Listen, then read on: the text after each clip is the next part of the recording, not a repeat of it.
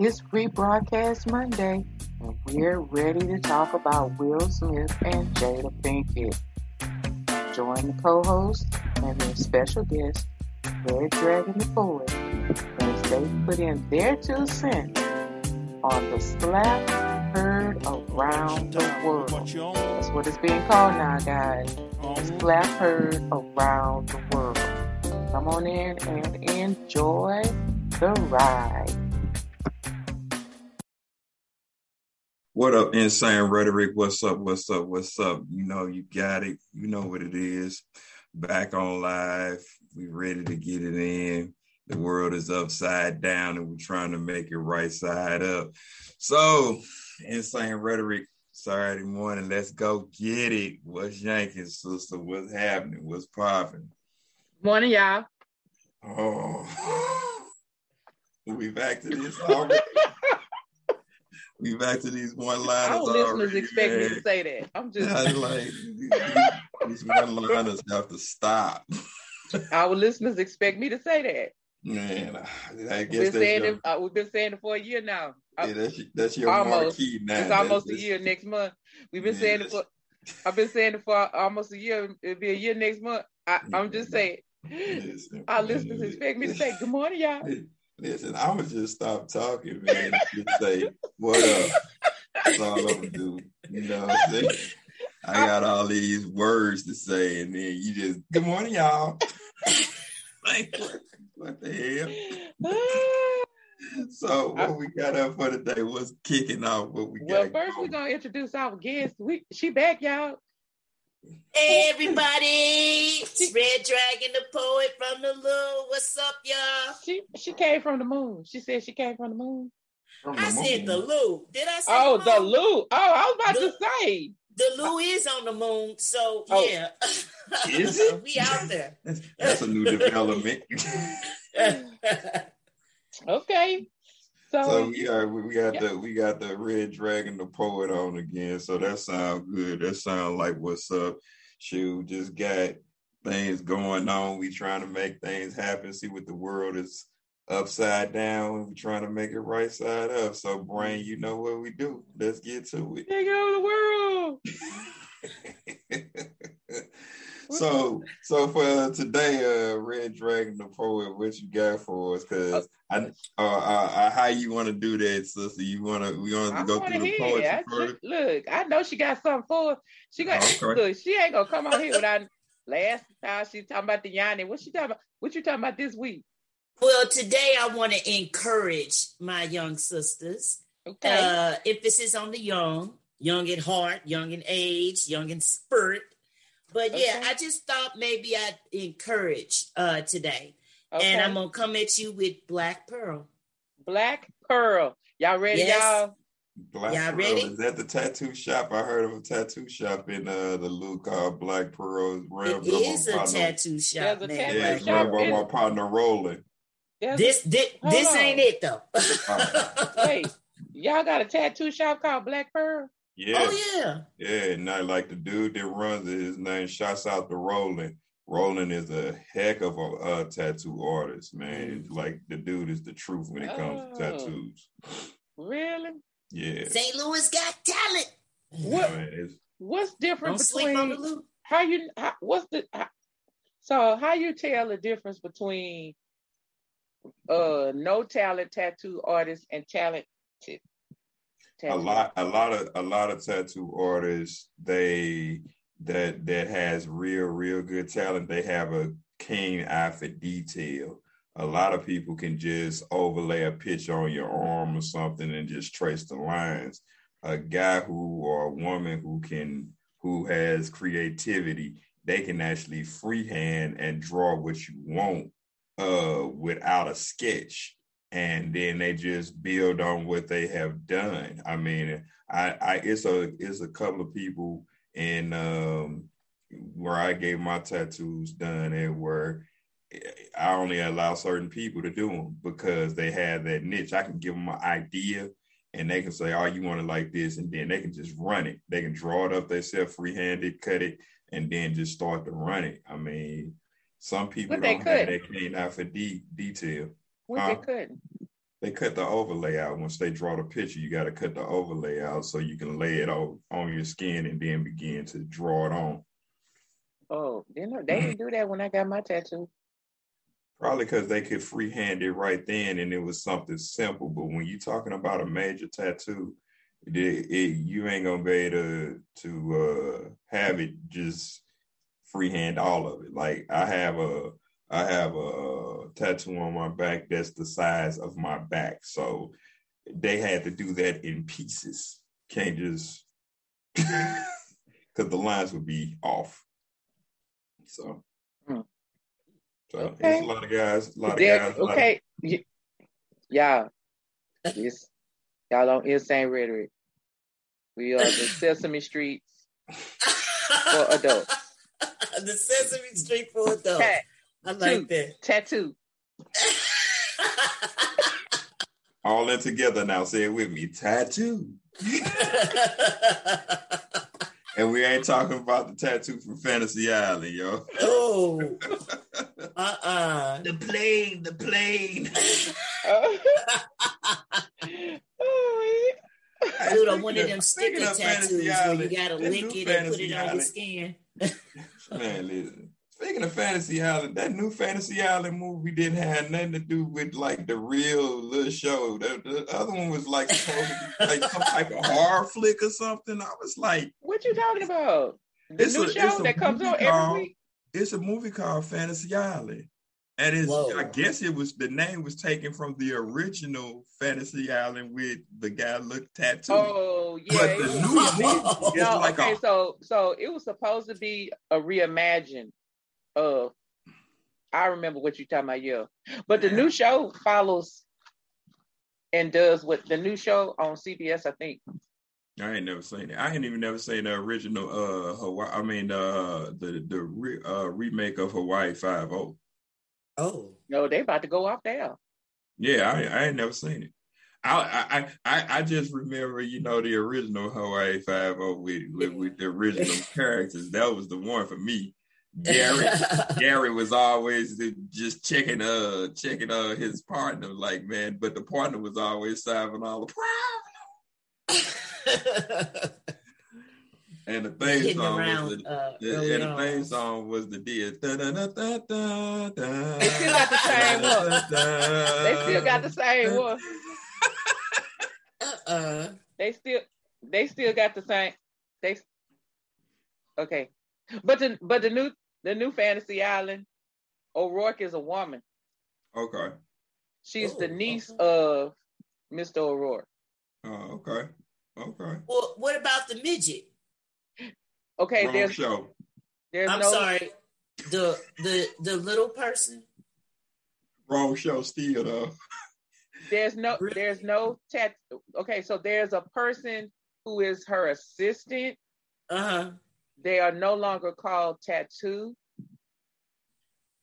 I forgot her name right now, but she has a significant tattoo on her back. They getting real basic now. Wait, wait a minute. So her, you know her y'all sto- mixing okay, two so shows, this, right? This her story. Y'all know y'all mixing two shows. Spoiler right? alert. This is Spoiler alert. interesting. Yes. Spoiler alert. I don't care if y'all haven't seen it, I'm just gonna tell you how they got this tattoo. Okay, so this lady was a guest on the island. O'Rourke did not have a personal assistant. And this lady and her husband were a guest on the island. They were elderly people. She um uh, was very ill. So they came on this island and they their their fantasy was to be young again. So they were transformed into their younger selves and they had all this fun and blah blah blah blah. Well, for her to leave meant that she was gonna be she would be dying soon. So they added to their fantasy that she would remain on the island as her younger self and live. So she stayed on the island. Her husband left. she while her husband was still there, she got this intricate tattoo, but the tattoo took on its own life. It like it changed, it morphed and changed. And so that's where you get the reference to tattoo. But her name is Reba or Rita or something like that. This sounds like a sci-fi flick. No. It do. does you said stuff- she people does- metamorphosizing and No, I said Going the back in age? I said the t- no. That well, Fantasy Island was always sci-fi. oh. They always just- had their fantasy of some strange. I'm not gonna be a part of this. Shaking my head. I guess Girl. that part was always over my head because I was like always interested in the adventure happening, not really. They Why? had adventure. Okay. They still have adventure. Well, it just sounds like with people metamorphosizing and I going say the back people in years and metamorphosize. I- doing stuff sounds like a science fiction flick. I'm thinking Stranger Things. I'm thinking X Files. You Y'all know, need to put, I'm telling you, like I tell my children, you need to put your listening ears on. I do because I I would pay attention. Girl, uh, girl, come on, give us your poetry. Oh my god. okay. Beautiful black pearl, your worth is priceless. If you only knew how significant your presence is. Beautiful black pearl, do not believe the hurtful jeers you hear. They see your potential to be greater than their expectations. So it's second nature to spew hatred on your life giving flame. Beautiful black pearl, your identity is imperative to existence of humanity. Western patriarchy is intimidated by your goddess being. You are life. Beautiful black pearl, you are a rare find. You unite nations. Heed, I'm sorry, you unite nations, heal infirmities, inspire perseverance, excellence, resiliency is your tapestry.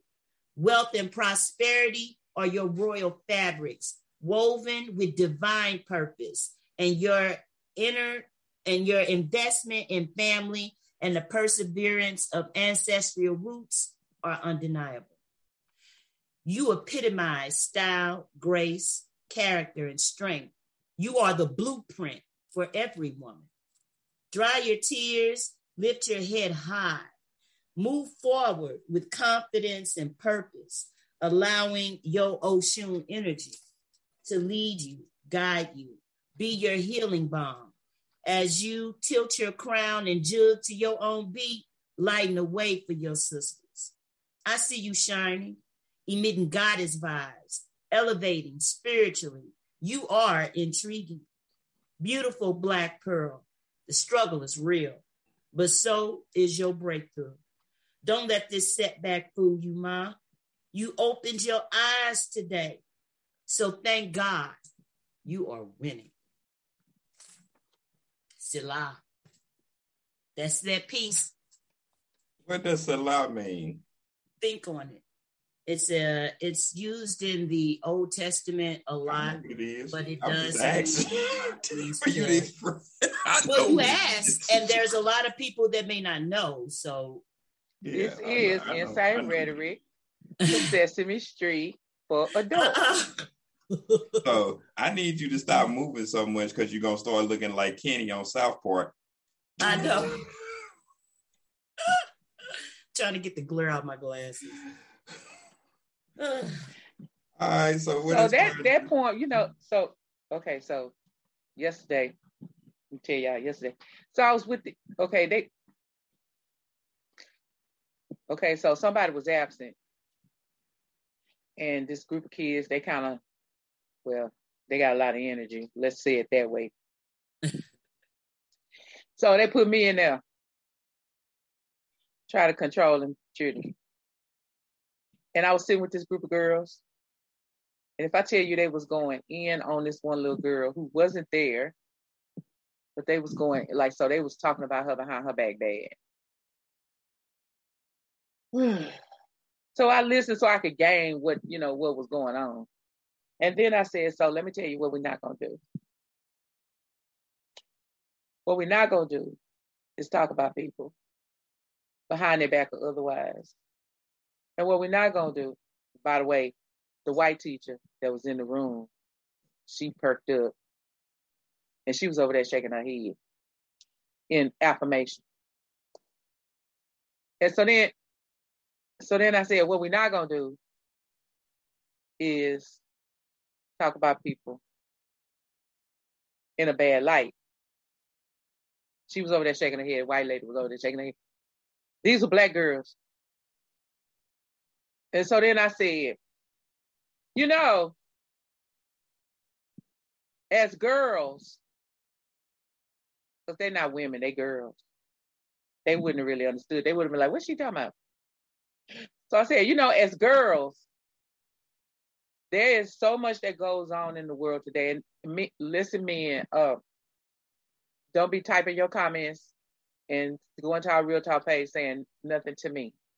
Because right now I'm talking about girls. We talk about men all the time. I'm talking about girls right now. So, you know, I'm to tell you, shut up. Okay.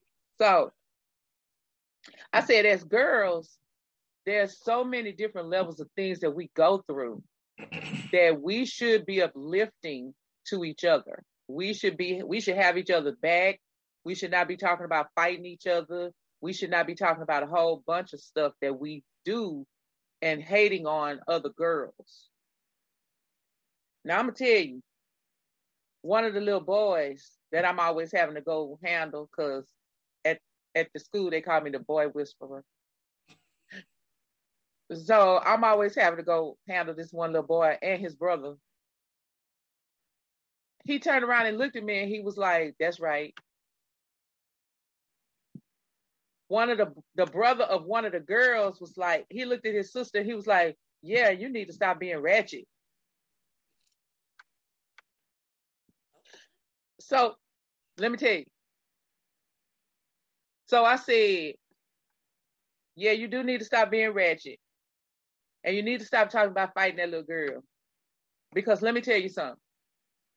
I said, so they said, but miss, she bougie.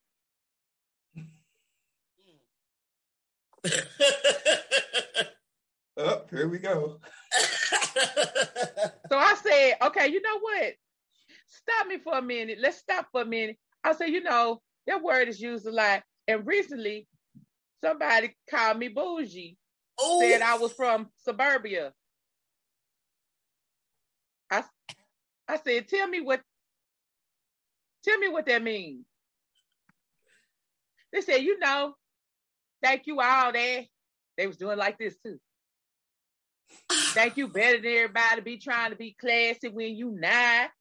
Eh, and, and eh, they was doing like that. I see. That's not what I meant. Look at her. She's smart. She caught it. well, guess you know who you're talking about. Right, because I was sitting there squirming like, wait a minute. I said, I said, let me tell you something. Y'all need to stop spreading that around because that's hurtful. Let me tell you why it's hurtful because I speak the way the people in my tribe spoke. I didn't learn how to speak colloquialisms and all of that. I mean, not like not like I speak them now, and I still don't speak them correctly. Okay. Yeah, because we need to meet the black letter people land for that that lesson. okay. I'll be I, will be trying to get my sister together or something. like I, how you say that. I, stuff be going on my head. Like, okay. But I'm willing to learn. Okay. And I was going through a particular part in my life where I had to learn certain things about urban culture which is how I got that part of it. But that's a whole nother story for another day. Listen, so I speak and carry myself this is what I told the girls. I speak and carry myself like the tribe I had around me. I speak and carry myself like the tribe told me I was supposed to. I speak and carry myself in a way that respects my tribe. And so to make light of or to make fun of or to put down me for living my life as I know it is hurtful. And to make me feel small because I don't know about urban life. I don't actually give a damn about urban life. I just know about my life. And I mm-hmm. care about the things in my world, which is one of the reasons why Insane Rhetoric is here. But the way I live my life every day, okay, if that's what bougie means, okay. But to say it in a way that puts me down, no. So they was like, they were looking at me and they were like, yes, ma'am. They were like, okay. They, they was like, yes, ma'am. Okay. I, I look at it, I look at it like this. I agree with what you're saying. It's all about how you were brought up. First of all, I don't think there is anything as proper English because it's all broken British English when you're talking about what you speak in the United States and how people are speaking. First of all, how you learn things and how you articulate it is based on, like you said, your upbringing. Does not make it wrong. Whether it's suburbia or urban, it doesn't make it wrong. I think people want to corporate America wants to fit other cultures into what they are doing.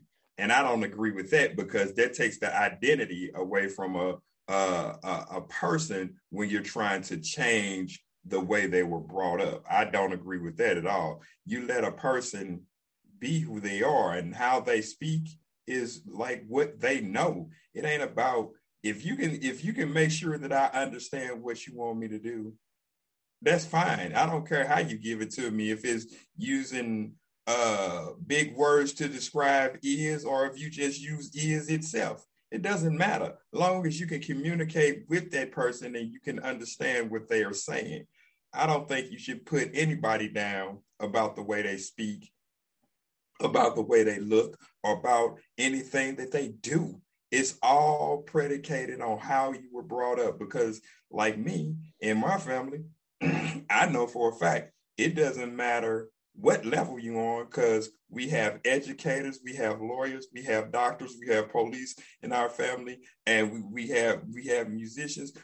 I am fluent in all of those things because the things that I was brought up around. So I understand that it's all in how I interpret what needs to be said. And if when I shoot that information back out, if you if you can understand it, then that's all that matters. But if you're just trying to be put me in this box, this cookie cutter box about you need to speak like this and you need to be more man, hell with that. I ain't got time for that. You know now there there are people, there are people, Phaedra, like up here is we okay, bougie, you will go to the most ghetto place and act like you don't belong you act like there's an offense to everything, but you the one put yourself in that environment. You bougie acting. Like, why are you acting like that? It's a behavior. I think that a lot of us misconstrue that. Like Ronnie, uh, like uh, a lot of us try to uh, associate that with a negative, a negative influence. Because, like you said, it's all about how you were brought up how you were taught to perceive people that carry themselves in a way that was different than what you were used to. And so we label that as bougie, they better than they this, that, and the other. Well, there are, there's a pro and a con. There are some people that ain't that much, that ain't that much up from the bottom, you know, but they the way they carry themselves, they really act like something they're not. And I think that phrase is what a lot of us had coined in for people who were trying to fake it, but wasn't trying to make it either. They were just faking it. And I think that term came out and people just ran with it.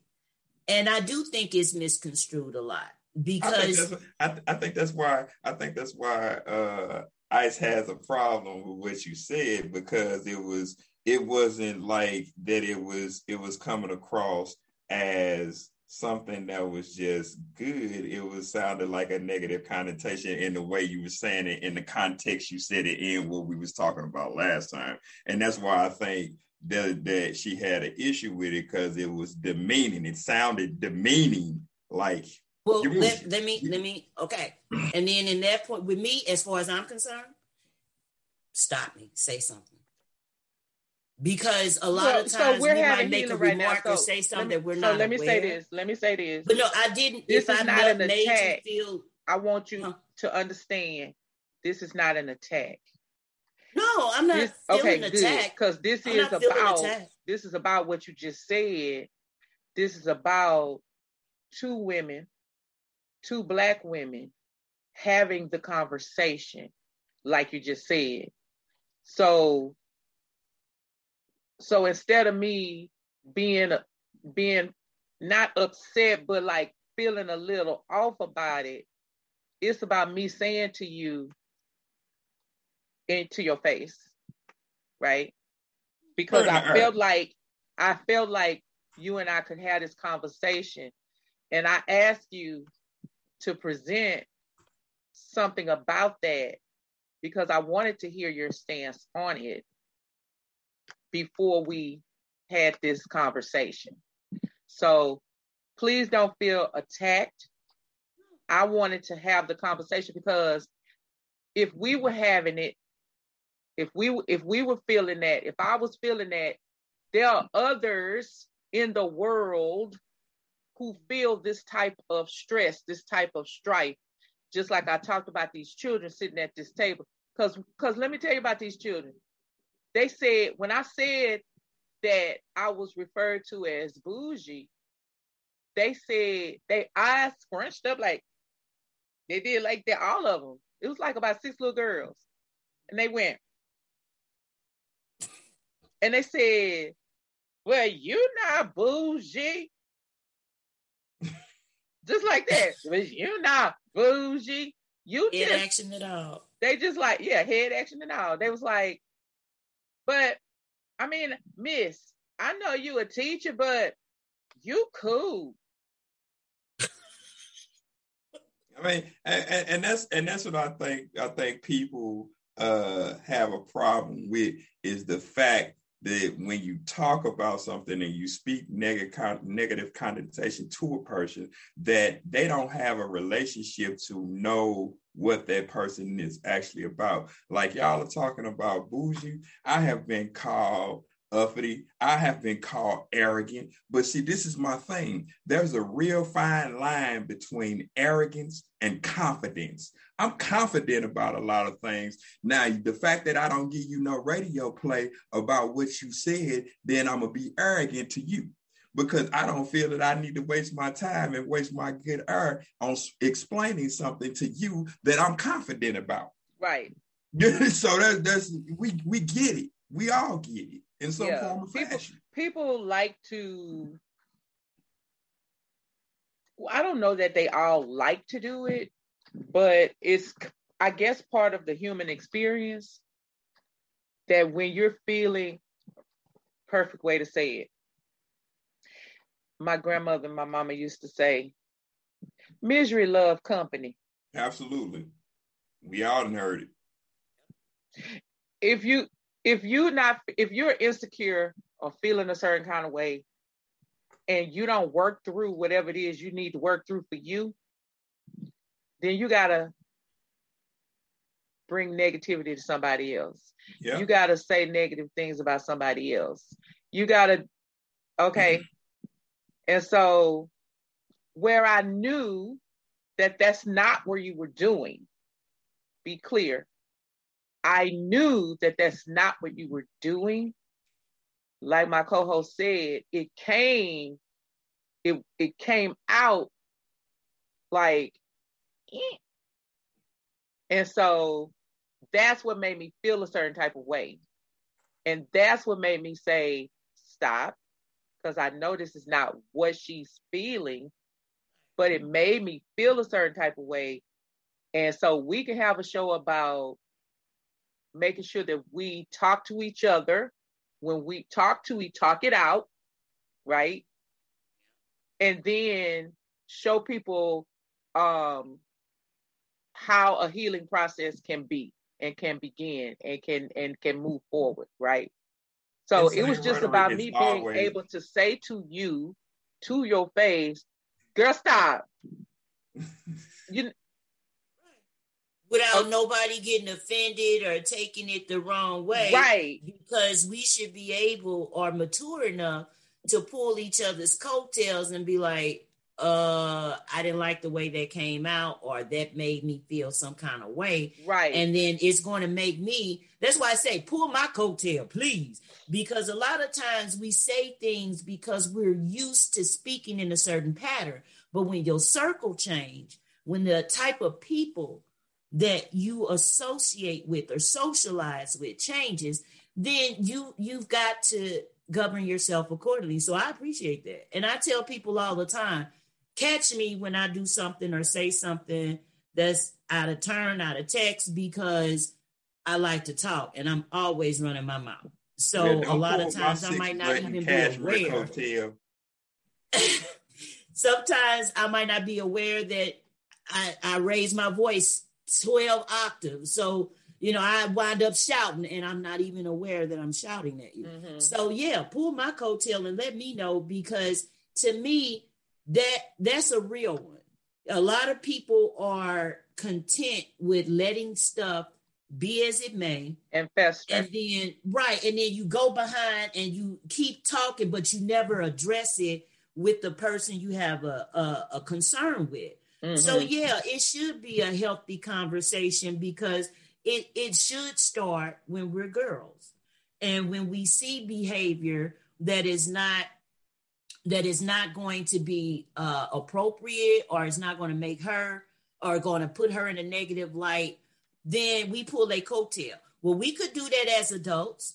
A lot of people have an attitude where they're not approachable, but hey, if you're trying to stop something in its tracks before it festers into something else, then you have to be the bigger person and be like, hey, hey, hey, hey, uh, can we can we take a sidebar? You know, right. Uh, and I need to let you know a little something. You know, sometimes like or some people will just get rude and be like right there on the spot, and then there you have a housewife moment.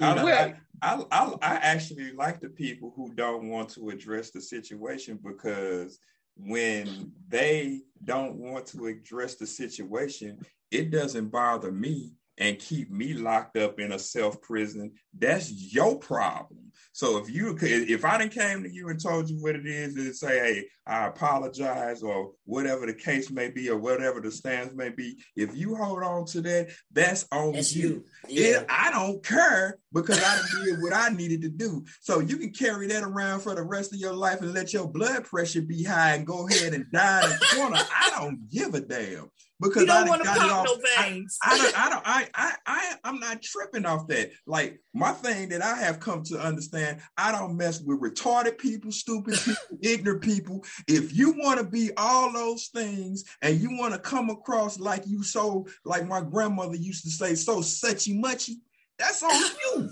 I don't care. My thing is, he calling people real, that word, y'all. I, am I'm, I'm, I'm gonna tell you like this: either you're gonna get on with me or you're gonna get rolled over. It's as simple as that to me. I don't have either you with me or forget me. I don't care what you do.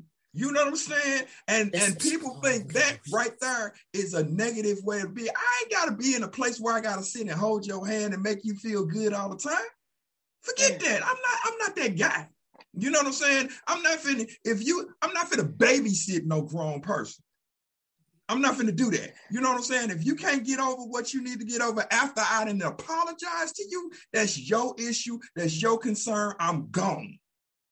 There's that. There's that aspect. Yeah, Listen, I, I say, okay. We have said clear, midget. We have said midget and retarded. we, we are so midget. politically incorrect this morning. Just don't be a retarded midget. Uh, okay. Uh,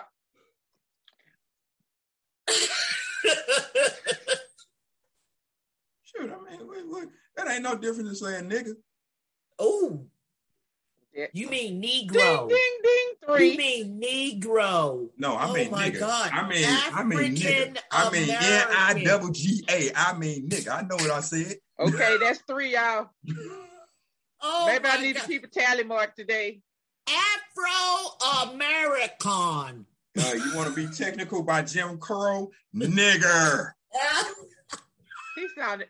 He sounded just like Stinkmeister oh, right now. Listen, man, listen. I ain't, I ain't, I ain't for all that. Like I say, an ignorant person is an ignorant person. I don't care who it is because it doesn't be bound by no race or color or ethnicity. That's Nigga true. is a person that is that ignorant. Is ignorant. Thanks to Webster, yes. they tried to change it to a color.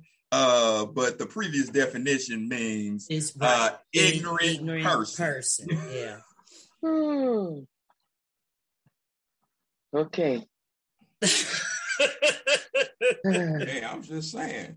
This, this, listen, this is this is insane rhetoric. This is mm. what we do. So I mean, I'm I'm in my lane. And if you call me arrogant, if you call me arrogant, you can kiss my ass. He's in his arrogant lane. He's clearly in the aggressive lane. Clearly. Cause clearly he's in the I nigga lane. clearly he's in the nigga lane. In the retarded lane. What y'all think? He's in the midget lane. I, my Napoleon syndrome is kicking in, and I'm already six foot two. I ain't got nothing short about it. Oh, so, oh my goodness!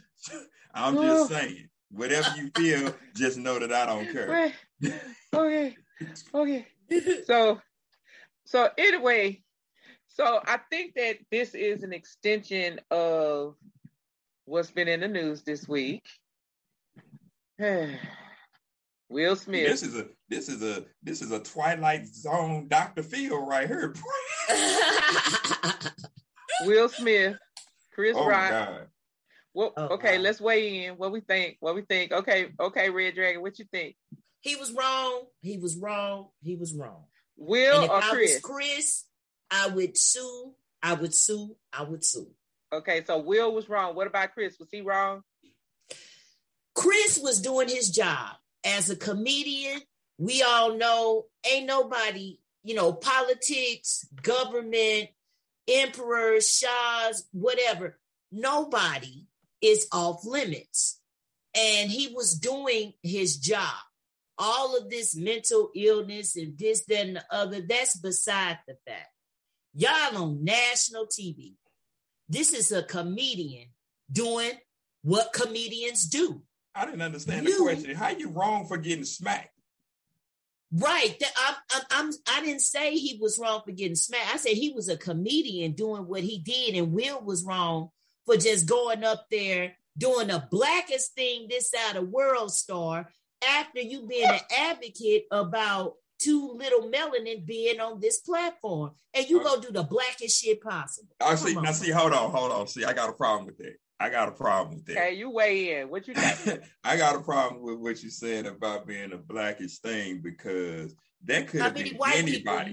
It could have been anybody in that situation who would have probably felt that way. You can't say that there was there was a black thing, and that's the problem that I see with that society because they looking at it just like, oh, this is how they act. No, that could have been anybody that felt strongly about that particular situation. Do I agree with what Will did? Absolutely not.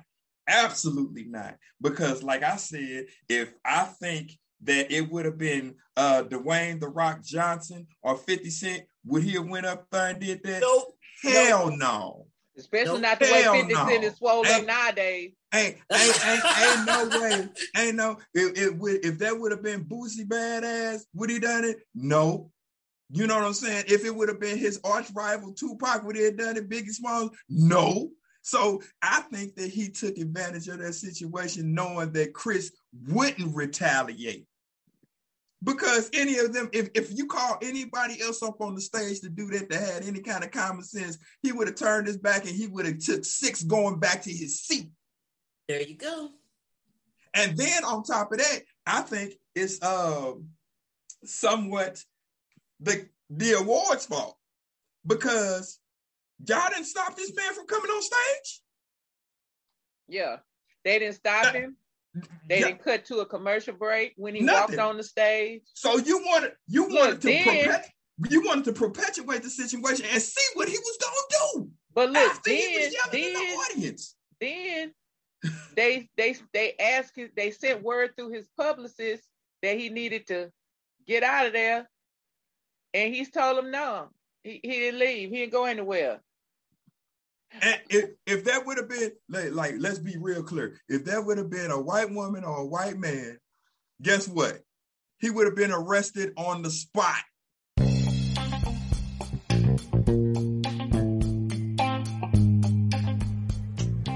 Hey guys, this is Fire from Insane Rhetoric. Check this out. Listen, we need your help in sustaining future episodes, conversations, so we can bring more of the craziness and the insanity to you that's going on in your community, in your city, and in your world. Can you please help us to donate to Insane Rhetoric? And your small, medium, or large gifts are more than appreciated. And we would love to keep this station coming to you and giving you the information that you need about the insanity in your world. So check this out. Please, please, please donate to Insane Rhetoric so we can stay, sustain future episodes. Hey, thank you once again. Fire out.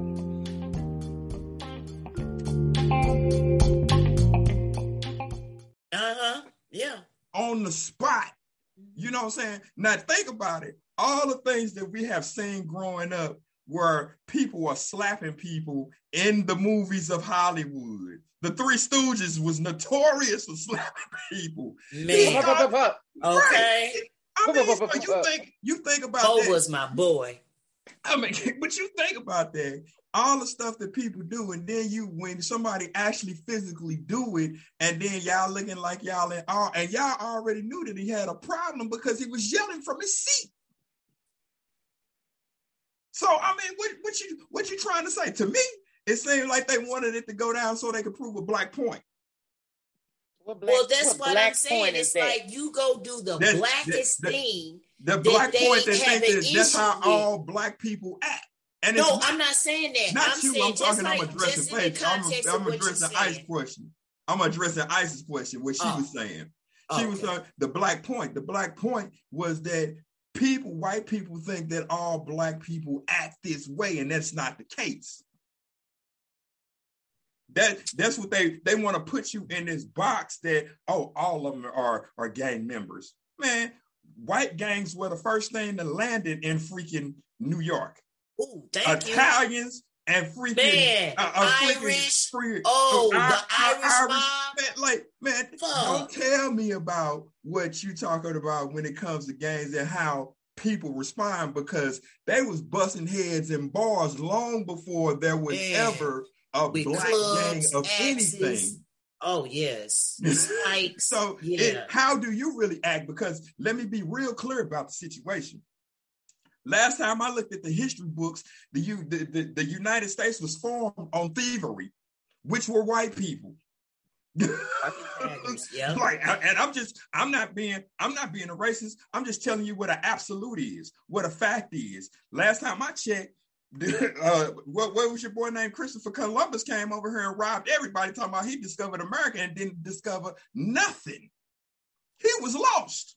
History moments. So I mean, so we we think about how people, white people, steal, cheat, rob, and kill and collude with each other to get what they want done to knock off a certain group. That's thievery. That's capitalism. That, Don't you dare. That's, that's capitalism. Like, that's, that's like, the American like, way. Okay, like, well, I was one of our one I of mean, our viewers, one of our viewers, uh, watch one of our viewers is saying um, that Will's problem is Jada. Then that's every black man. No, I don't think Will's problem is Jada. Will, okay, Will is on this platform that he had set for himself as being this straight arrow, this advocate for this, that, and the third, right? Then his wife dropped some bombs on him very publicly. Well, let's not forget, Will had his stint of infidelity too.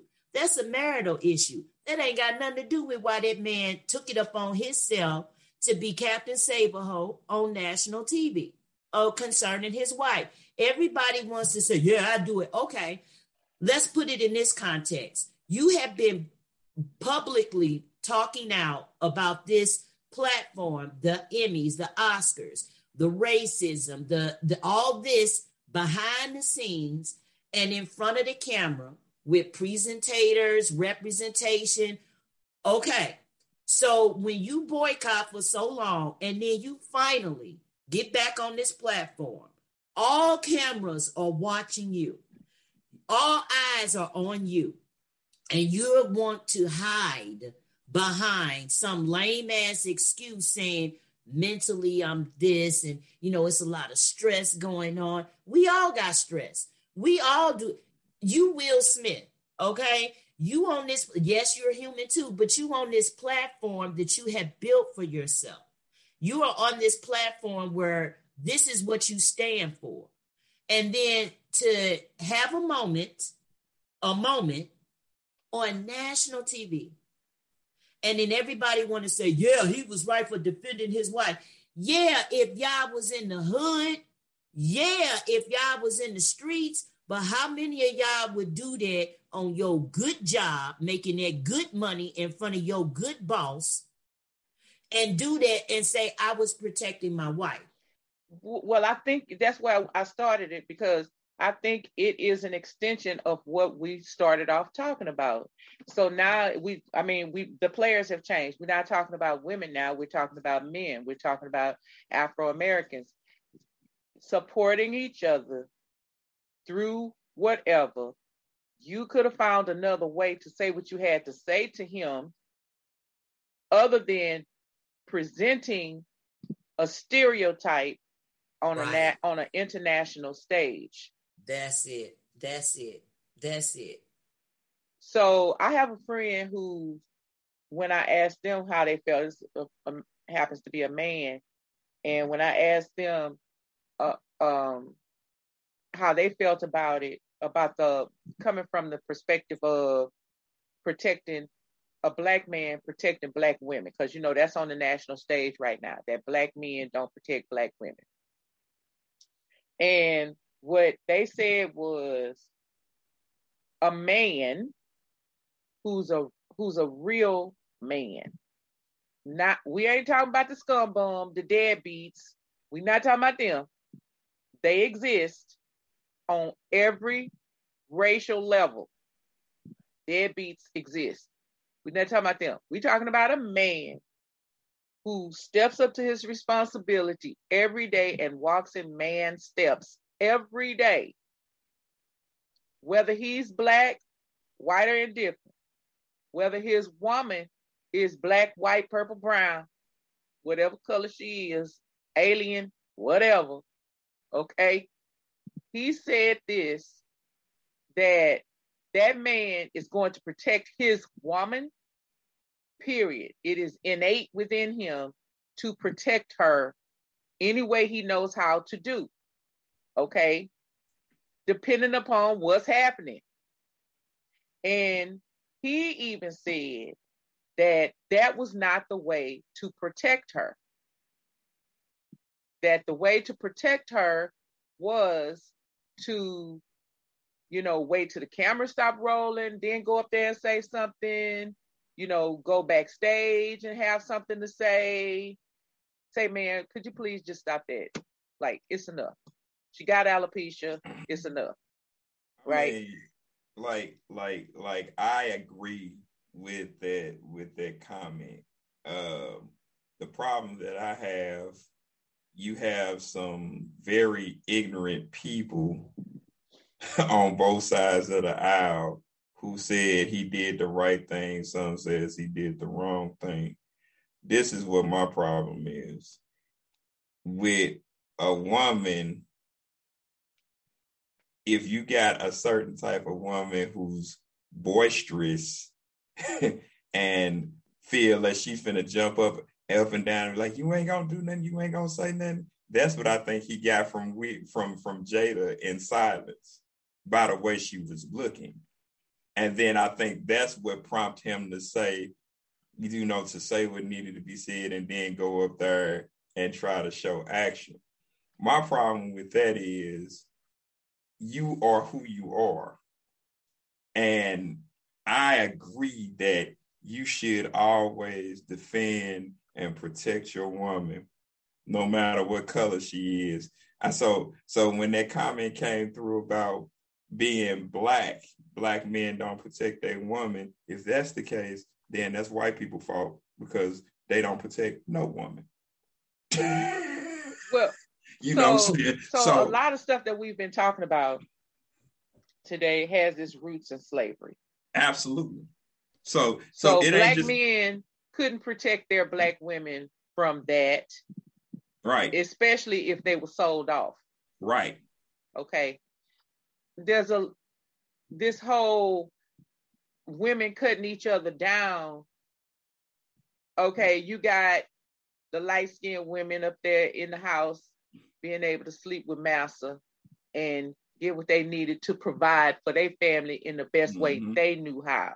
Right. Right. While the darker skinned women was out in there the in the fields. Like it's a whole lot of different slavery levels on this. Right that are things that have just kind of transferred over in our community right. because of it and we've not um, looked at it and pretty much just changed our way of thinking so if you always have african americans fighting it took me back when i saw it it took me back to the girl we talked about Candace Owens, mm-hmm.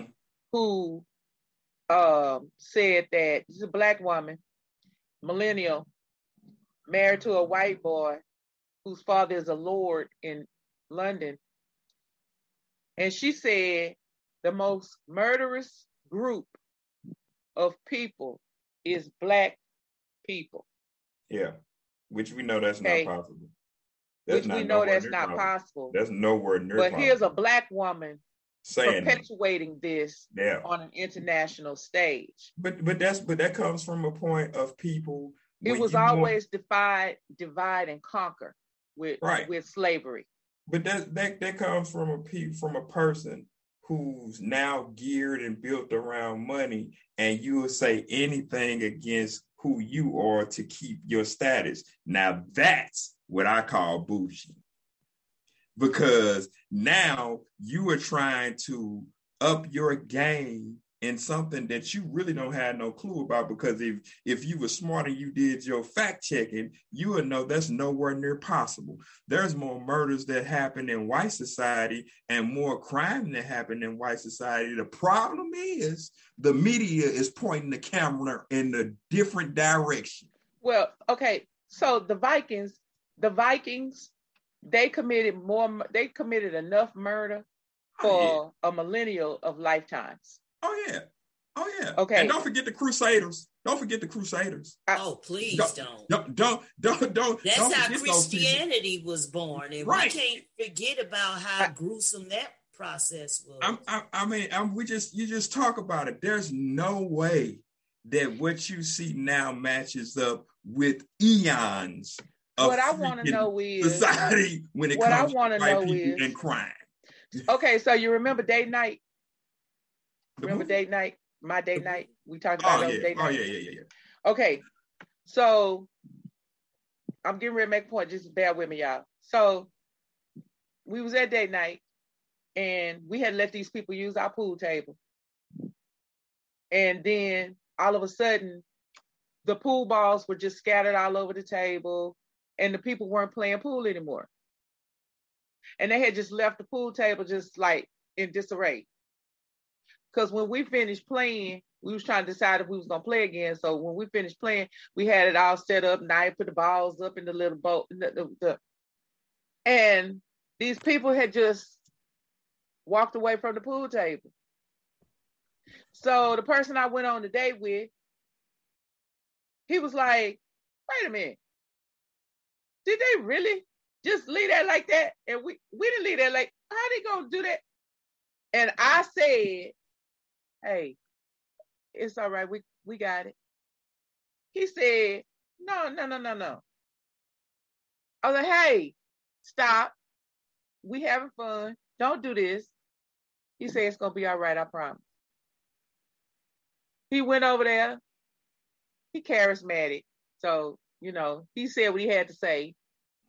And he talked to the gentleman. And the gentleman was looking at him. And they and then it was okay. I didn't have to duck under nothing. they because I ain't good at that. I only had to duck under something once in my lifetime, and even then, I had a boyfriend that came running over there and was like, "Come on, let me get you," because you know stuff be going over my head. So listen. so the dude came over there and he was like, "No, it's it's cool, man," and he straightened the table back up. My point is, now, because I saw another video of a behind, like where you could see both Will and Jada, and you could see behind them from behind. Mm-hmm. they were holding hands. And not once did Jada say, Hey, babe, stop. Not once did she protect her man. Ooh, did, I said a word, right? Nah, we have it on the stage. The we talking yeah. about men protecting the women, but it's okay for us women to protect our man. I think we do that a lot, and it doesn't get uh, it gets thrown in a different context. It, we are looked upon as because we're a lot of us are not educated enough to know better, then we are here trying to take care of a man. And when the man should be provided, you know, the tables are turned. I think that we we fall into that that that frame of mind thinking everything is on the man to do. And then here's this woman defenseless, poor, needing help, needing protection I think we need to get out of that mindset. It's an equal 50-50 thing. If you gonna protect me, then it's my it, it's a 50-50 thing. If you protected my back, I protect yours. Period. It goes hand in hand. We charge angels way, up in here. I think that's the way that it should go. It should. I, that, I no, you're right. It, it, should, should be that way. But, but because we are in the mindset where the man should do everything. And the here we are, the women over here, just like Ice just said, that it should be the flip. It should be an equal thing. If they want to protect but, us, we should be there to protect them. But I so think that, that as a whole, the that, family. I think I, I get what you're saying, but uh-huh. I also say this: everybody has their lane. A woman is not built for security per se a woman. No, no. What I'm saying to you, don't yeah. get it, Mr. We're not talking about the people like a uh uh uh Laila Ali. Right. that, that's, that's that's a totally different incident. I'm talking, not talking about Laila because we know she got those hands. No, she can, that ain't that ain't what I'm talking about. What I'm yeah, talking, we ain't talking about, about that right now. The the the nature of a man is to protect, is to embrace, is to take care of. Mm-hmm. The nature of a woman, her nature is to nurture. I mean, so that's why it is important now. Important. Important. Important. okay, okay. That's why. That, that's why. Like this is gonna get some backlash. I'm, I'm gonna just tell you. But that's why. Important. That's why you should have a man and a woman in a household because it gives the different perspective to mold children. Now, y'all might not like that because some people gonna say it can be a man and a man, it can be a man and a woman. Whatever you thinking and whatever you saying, that's that's your point of view. I'm giving you my point of view because if you got the same sex within the household, that don't give you the whole broad perspective of how to make that man or that little girl that you're taking care of. I'm gonna tell you flat like this: uh, a man cannot teach how what a little girl to be a woman. Period. You, just can't do it. You can do as much as you can and put women in front of that little girl to guide them, but he can't do it just like a woman can't teach a boy how to be a man. It just sorry. yeah, I, you know, I didn't like it when people used to tell me I, I was the mother and the father.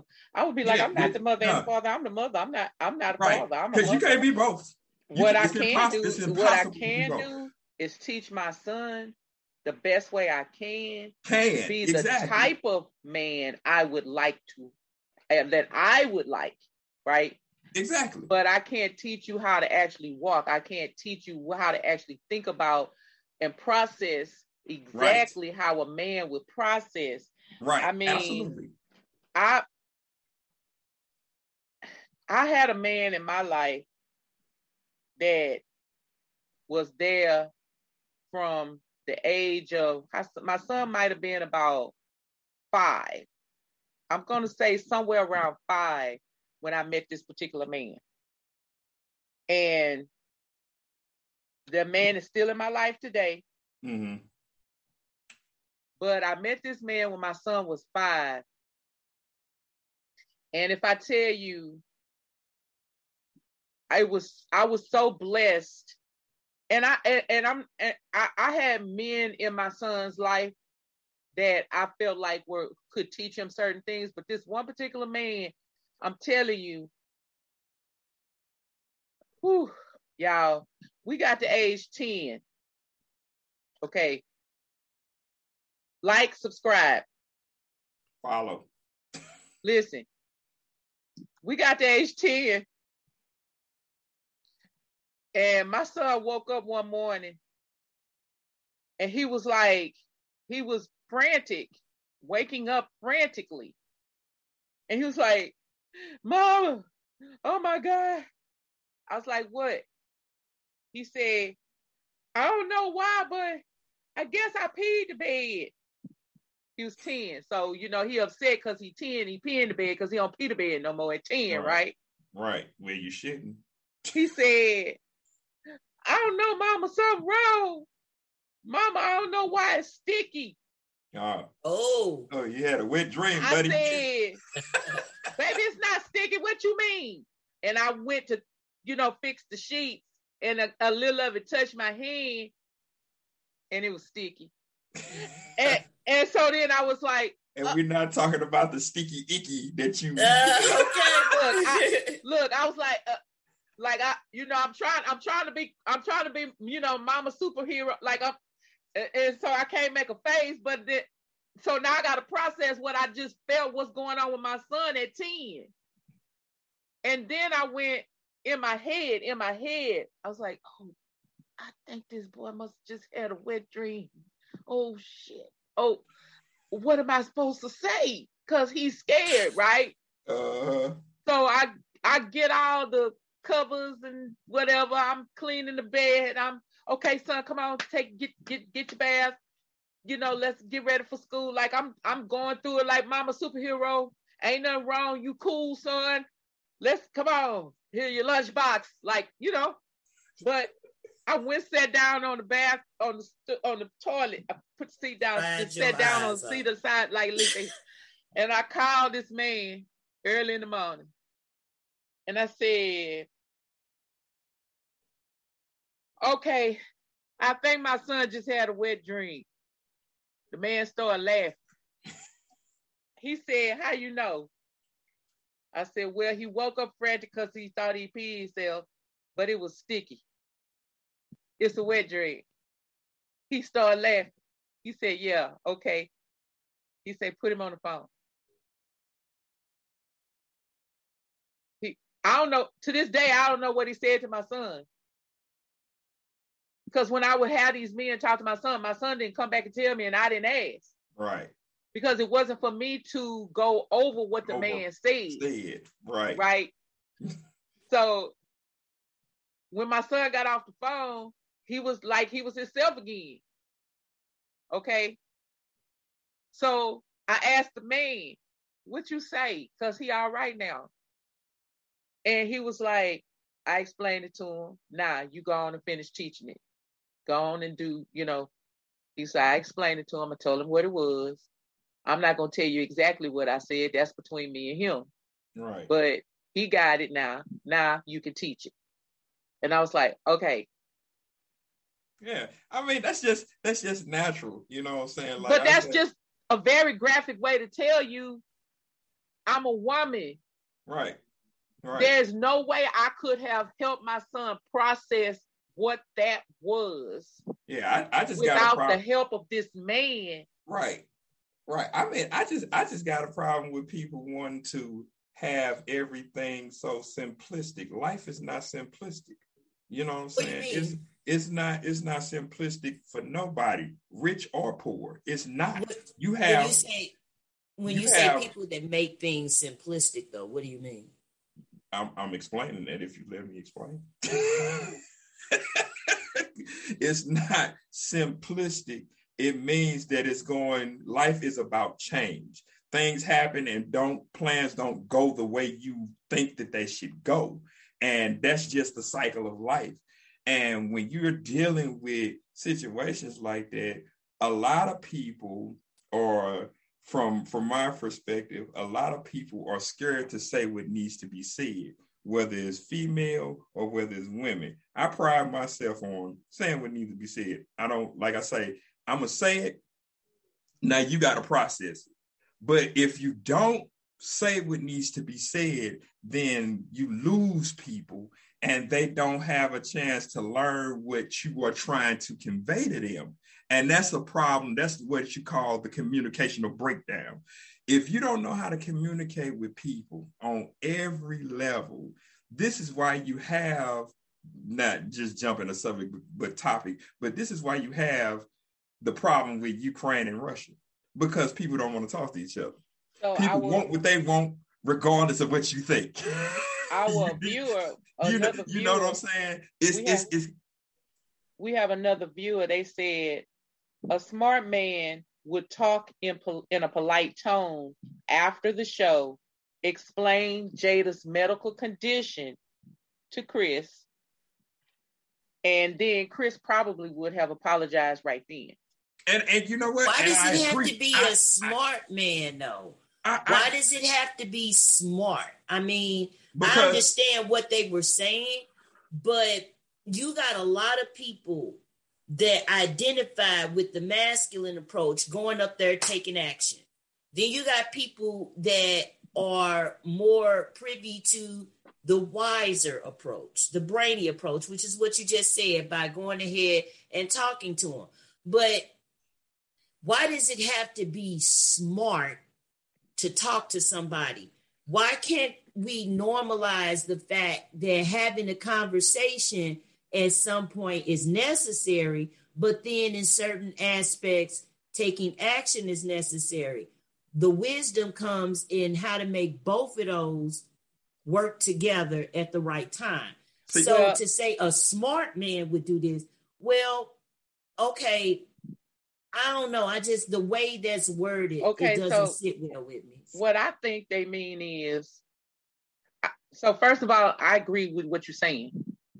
Let me validate that first. I agree with what you're saying, but I think what they mean is that quite frankly, Will made a dumbass move. Absolutely. Oh Absolutely. yeah. And and it and it and it wasn't a smart decision. so it- Yeah. it- and I understand Where he is what intelligent, as in the Right. smart you're talking about, Right. he's an intelligent man who made a dumb, Yeah, not smart move. yeah, And his wife, love you, Jada. Okay, woo. Okay, woo woo. Is it woo or woo woo? Which one is it? She was woo. Okay, listen, Jada. All your shenanigans, all your shenanigans weighing on this man. Because let me tell you something, this man ain't never been no gangster rapper. nope, nope, and, and not and and even though he's from the streets of Philly, he ain't never been no no no street guy. Right. and you keep trying to you keep trying he keeps i don't know that jada's doing it but i think but i think he keeps trying to be her tupac Yeah. He trying to live up to something. See, and see, tupac I- dead but see, and he and she misses tupac. Look look fire. We're gonna be old and gray. Er i'm gonna be grayer. Listen we're gonna be old and gray. When you die because you're gonna die before me.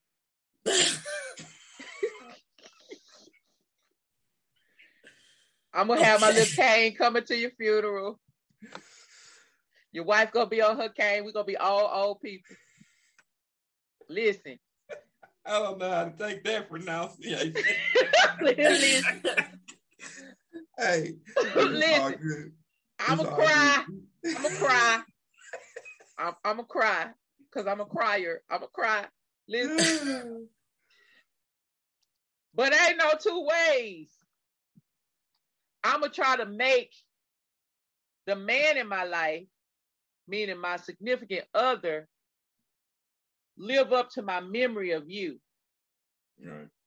because you're two different people. Absolutely. I don't care how alike you may be. Like in one interview I saw that she said, or maybe he said it, that she told him that they should meet because they're really more alike than you think, even though they come from mm-hmm. more back. Okay, whatever. And he said he was intimidated by Tupac, and then you know some other people. We talked about this on Show how Some other people Right. was like, "Yeah, Tupac, man, he was the, he was the truth." Whatever, whatever and so he came across as intimidating because of his because his, of his unworldly talent okay people people thought of his talent and his intellect in a way that they thought was unworldly he was just being tupac He was he was expressing his world. His world view is all he was doing. and he was a thoughtful smart intelligent man Yeah, he was a brainiac. who The made boy- some dumbass decisions sometimes.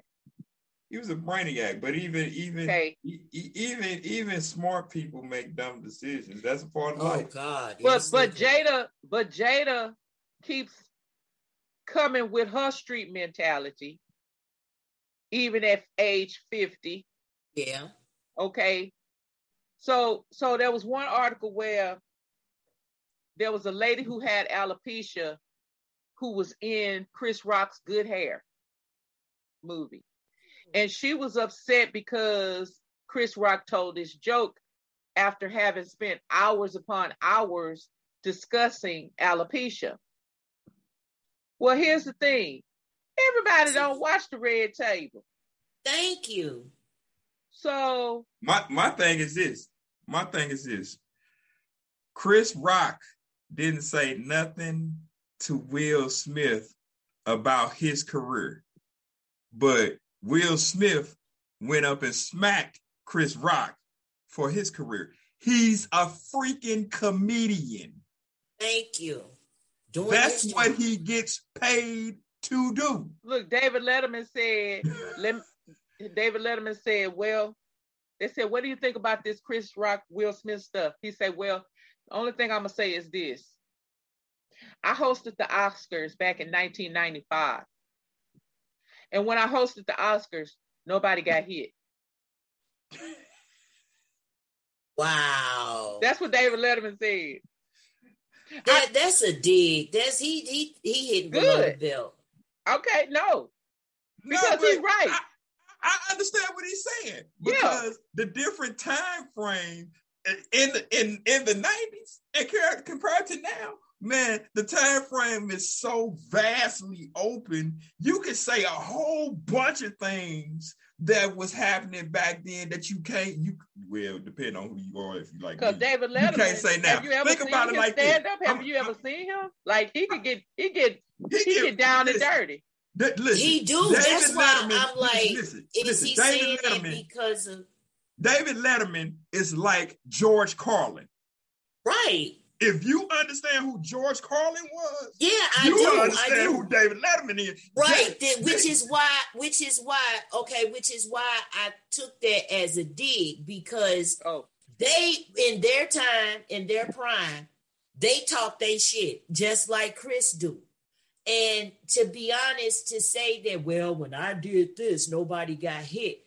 Okay, in '95 in the Oscars, it, it, yeah, yeah, wasn't nobody even thinking to come on stage and smack anybody, although they probably wanted to. Dave Letterman, George Carlin, Paul Mooney. I'm quite sure they had their fair share of saying shit that was the wrong place, the wrong time. but let me say, But let me tell you this right here, though. Will Red Smith. Dragon, Red Dragon, the Uh. poet. Let me tell you this: Will Smith would never rest his soul. Or Paul Mooney. Let me tell you something. Red Dragon, Will Smith would never Never. have Mm-mm. gone up on that stage No. and, And then hit. Paul Mooney. Wait, Paul wait. Mooney. First of all, Paul Mooney would have started going to get him right when he stood up. Uh, right, He because would've would be started all like, get "What him is she right walking up on me up." for?" Exactly. But see, this is what I'm saying. I don't take that as a dig because this is why you didn't have the things that you have now. Like back in the 90s, you still had people training kids to be kids and to be and to watch over who they are and to grow up as strong individuals. Okay, so now you think about you didn't have the gay pride community as strong as you have it now. They Yeah, can they can they can put stuff in play and have you shut down and be banned. That's who they are. But it was not like that then. You could say anything you wanted to say, how you wanted to say, and it wasn't going to be too many repercussions about it because people were not as sensitive. Now that Oh. you have these people that are so sensitive about everything, you can't say that. You got to say it like this. You got to say, man, listen, in the 90s, you could say what you wanted to say, how you wanted to say it, and people respected it. That's the time frame. That's the gap that we have now. Everybody is raising kids to be so sensitive, and everybody wants to give a doggone damn kid a trophy, even when they fucking losing. I don't believe in that. That- I don't believe that- in that every that- kid ought to get the trophy. I don't believe in that. I don't believe in that either. I don't believe If every kid ought to get the good job. if you're a loser, if you are a loser, you lost, then man. you are a freaking loser. Let's try loser. harder next time. Flat out. Flat out. That's a part of life. If you don't make the grade, if you don't get an A, I'm not gonna grade you on a curve and give you an A because you didn't do what you needed to do. Remember, like the people in Louisiana, I mean, in in, in uh, California, they wanted Yeah. the teacher at the what what university? US uh, UCLA or UCLA. USC. No, Uh, UCLA. the black students had a petition going. They wanted the teacher to grade uh grade them on the curve on the curve. because George Foreman, George Floyd got killed. yeah, that's What? crazy. That's that's crazy. Are you serious? Yes. Yeah. Yes. But that's that's the that's the issue that we have. You think that you are entitled to something that you didn't work for. The point, the reason why crime is so high right now is because people don't want to get out and jam and work and grind for what they want. But soon as they see you doing all the work, then they want to come take it from This is you. the problem. Right, right. So listen, the uh, the executive producer is black guy named Will Packer. He was interviewed and he said uh, that you know Chris Rock was like very dismissive with the police. He was like he was just saying no, no, no, no, and Will Packer was like, "Hey, Rock, just just listen to what they're saying." And that's when Chris Rock did listen, but when they finished, he said, "No, leave me alone. I won't do. I don't even talk about this. No, I'm not pressing charges." Right? He said that the word the police used was battery. This is mm-hmm. battery. Please let us get him now. Let you know we can take him now. This this, this is battery. And Chris Rock was just like, no, no, no. Okay. So battery. Battery, simple battery is a misdemeanor, usually mm-hmm. a misdemeanor. Yeah and can lead to up to up to 12 months in jail and or a fine of $5,000. Now, Will Smith certainly got $5,000. Like that's a dollar to him. That's pocket change. Mm-hmm. Okay. That's battery. What's the difference between battery and assault? Okay. Intent, intent to harm. There you go. Physical contact is one. Okay. But assault, you was throwing an object like you was you was going at it trying to get him. You was throwing knife. You put like you pointed a weapon. Okay. But battery is you just simply okay. So the charge is the charge, if there were charges being brought, is battery. Bottom line is it's illegal. Will Smith, you're a criminal. That's the bottom line. That's criminal actions. And it's punishable by imprisonment and a fine. If they decide to press charges. Nah, it, you know, and I'm just saying that just in general, because if it would have been anybody that was insignificant, they wouldn't even have got to the stage. Listen, he has already, Will Smith has already resigned his membership from the Academy Awards. Really? Yeah. He didn't resign it. They did it. Did they? Because so there was some scandal nothing. going on about uh the standing behind the academy and them not doing their part to protect Chris, knowing that he was kind of fueling the fire. But then to go on and say, I think they they were caught in a lie where they said something about there was talk about them asking for him to give the re- award back or stripping him of that award. And uh, I think TMZ or somebody else caught it where they were caught up in the lie. They said it, but they didn't really say it they were just kind of using the hype around the incident Lit. but uh, later went on camera to say oh no we're not going to do this uh, we we we feel blah blah blah so for him to resign yeah i think it's something to that i think that back, was like there was some back office talk because he had a secret meeting with two of the people on the awards committee and they did not tell the rest of the committee that they were going to have that Zoom call with him. So there was some back conversation, the men with the cigars in the boardroom conversation, because Will has power in that community in Hollywood. So they took their cigars to the board table and they had a secret conversation with him. And his silent way to handle it was to come on out and resign his resignation. I mean, make his resignation to uh, to the academy. Now, and, and that, don't, and that don't and that don't really mean nothing because when it comes time to come up for another award, you just can't appear at the show, but you can still be nominated and get exactly. It's a slap oh, on okay. the wrist. It's a slap right. on the wrist. That, that's that's all that means. You just can't show up physically anymore.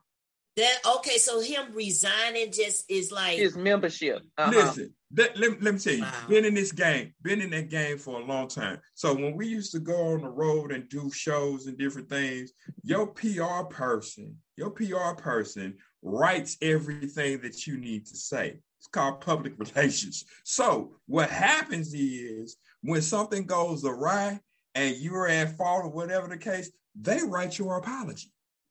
Exactly. so the stuff that Will said was from written his by the PR person. Written by the PR person to keep it under control and keep it in check so it doesn't spiral out of control right. and hurt your career. That wasn't even a general, uh, uh, a genuine apology.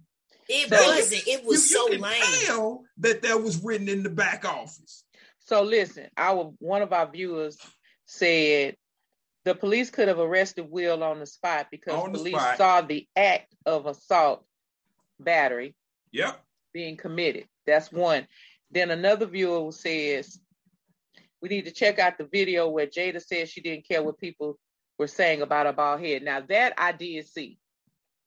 Jada had a video where she expressed, I don't I don't care what people think of me. I don't care what people think of my head you know so she was she was expressing it in a positive way. She was expressing it in a way that said i'm okay inside my skin. So to show up at the academy and roll your eyes okay you mm-hmm. roll your eyes because you annoyed that he made the joke at your expense. Okay okay. But to not stop your husband because you've been walking around here with your bald head, expressing it in a positive light. Let me tell y'all something. I was wearing my hair like Jada showing wearing her hair right now, way before it was fashionable. So, so I got a question. I got a question. And I, I loved it. I got, I got a question. And I sported it everywhere I went. Look, I was so positive about how I did what I did when my oldest daughter went to college who was already natural by the age of 13. One day she walked up to me and she was like, I don't want to get a perm anymore. I was like, You sure? Because it's your hair. You sure? Yeah, mama, I don't want to get a perm anymore. I want so my showing my daughter how to walk in my, in in her own skin, her black girl, brown girl skin. She walked in her skin, and then when she went to college, guess what she did? She cut off all her hair and had a style just like her mama. Mm-hmm. Okay. Mm-hmm. Mm-hmm.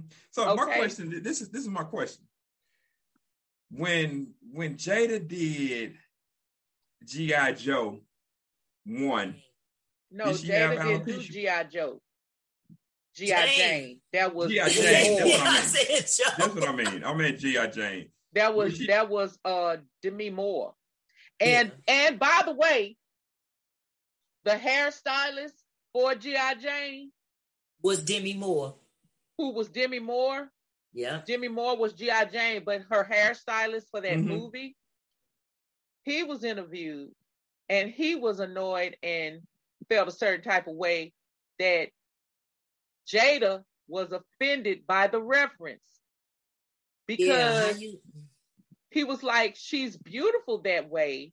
Right. And he was like, that was one of the most rewarding times of my life was to create that crew cut that uh Demi, Moore had. Right. And Demi Moore was beautiful like right. that. It, wait a minute. And she went to the Oscars when that movie debuted, bald as the day is long. And sported her best Oscar de la Renta gown. To me, walked in there looking like a crystal to, ball. To me, to me, I think, like I was going to say earlier, some women have a problem with things being too good. And you know, you create conflict when you think you are being set up for certain things and you you will create that type of conflict and then you'll let things go and fester for what we was talking about earlier about what the problem really is i think both of them have more underlying issues than people care to realize. Of course. And, yeah. and so that's the that's then, the last then, point I want to make that's that's the last point I want to make is that at the end of the day, there is some uh, healing, mental illness or healing that needs to be done on both Jada and Will's part. And it shouldn't be played out on an international stage. Go get your counselor and do the work.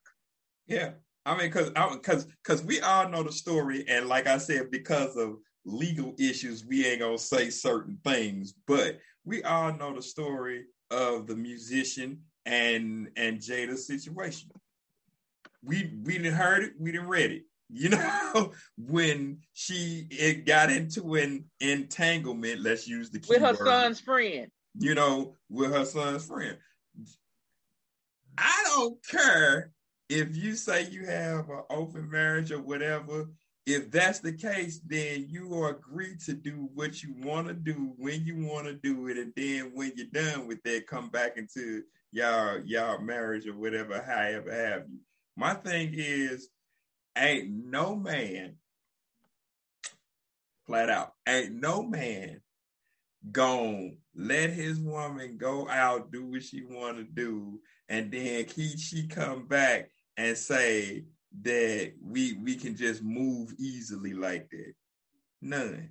I don't care how ratchet you are as a man, how street you are as a man, how uppity you are as a man. If you feel that another man is banging your woman back out like crazy better than you and then come home, you ain't finna sit there and tell me you just finna shake that off. Because the first thing a man is gonna do is be like, if even if their relation ain't created like that, the first thing he's gonna be doing like, where you been? Man, you just talked about this the other day. Me and my co-host just talked about this the other day. First thing, like, what you doing? That's the first thing that he gonna say. So you ain't finna tell me that that didn't have an effect on that man psychologically. Well, okay, because okay, because but this is he- the thing. This is this is the thing. That musician, soon as that happened, he put that on the world stage. He didn't go say nothing to that musician. He didn't say he didn't say he didn't confront that musician. He didn't he didn't he didn't put him on blast like he put Chris on blast, and he was screwing your wife. Thank you. I think that we are like okay, their marriage. They there was talk about them in Scientology. There was talk about how uh, they had this open relationship. There was talk of infidelity on Will's part for the longest. Then there was talk about well, okay, Jada might be gay, but then Jada might be doing this because there are rumors. I think that the dynamics of their relationship has been under the microscope on so many angles, on so many levels. Them as a couple tried to cope, but then all of that attention uh, surrounding the dynamics of their marriage, I think as individuals, sooner or later, the stress of it all gets to you and you start acting out. But whatever marital issues you all were having, it's like y'all trying to save face, sweep stuff under the rug, and keep it moving. But then you have these moments where shit starts kind of falling off the seams, or you, you got a hem that's that's loose, and something is just something where you get a glimpse that everything is not what it seems. And I see, think this is- that's the case with them too. I agree with that, but my problem with that whole situation is the word that I hate to use that everybody use is transparent. You They put that out there. You put Well- that out there. You, you told people that you was in an open relationship. You did that. You perpetuated the situation. You put it out there to say we going through this, that, and the third. You did it. Did nobody go digging for something that you didn't say? Yeah. So you started that whole train that caused this whole train wreck that happened. You have to be Listen, careful of listen. what you're listen. Be careful what you say and do. That's just as bad as me. let's just use me as an example so we don't have any legal problems, okay? I be on here talking about my date night, how I want to jam with the dude. Good okay. Job. I heard that. I heard that. Jam. Go ahead. Good job. come on, come on, Red Drag. I get my black card. oh, okay. See, this is why we have insane rhetoric because oh it's a Sesame Street for adults. Okay. I'm on I'm on here talking about how I went on the date with the dude and you know he was uh uh uh and I wanted to give him some, but I didn't. Uh uh uh hmm. okay, right? Now I'm gonna get mad? I'm on here talking about thoughts, and my co-host said that thoughts wear hoop earrings, and I'm like, I know, because I got I'm on here on another like, show, and I'm talking about, well, I- I'm on date night, and I ain't give him none, and I didn't have my fake Gucci purse, my fake Louis Vuitton purse, and he didn't give me no money. So I said, I proclaimed well, we know I'm not a, a thought or a hoe. And I ain't no prostitute because I don't get paid for money. So I don't know. I still, I'm still lost. I'm still lost on. Yeah, we, we gonna have to go back to the thought theory. I couldn't figure it out, right? Because we, I, we gotta go back I, to the thought theory. I, point oh is, look, hit a point, y'all. Hit a point. How I'm gonna be on here talking about all this stuff, right? and then I'm gonna get mad because one of our listeners, or you know, our whatever, it don't have to be one of our listeners, whatever our listeners, like throw me, try to throw me under the bus for a comment I made. I was in here telling my story. Right. I was in here telling my story. She tells a story on the red table. Yeah. They tell their story on the red table. Yeah. Yeah. Now and, you're gonna get mad because Chris Rock made a joke. Now, okay, all you people with alopecia. Yes.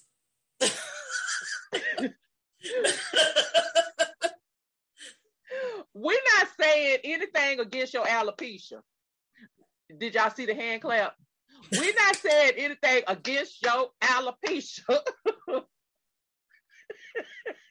I don't know why I show up to this.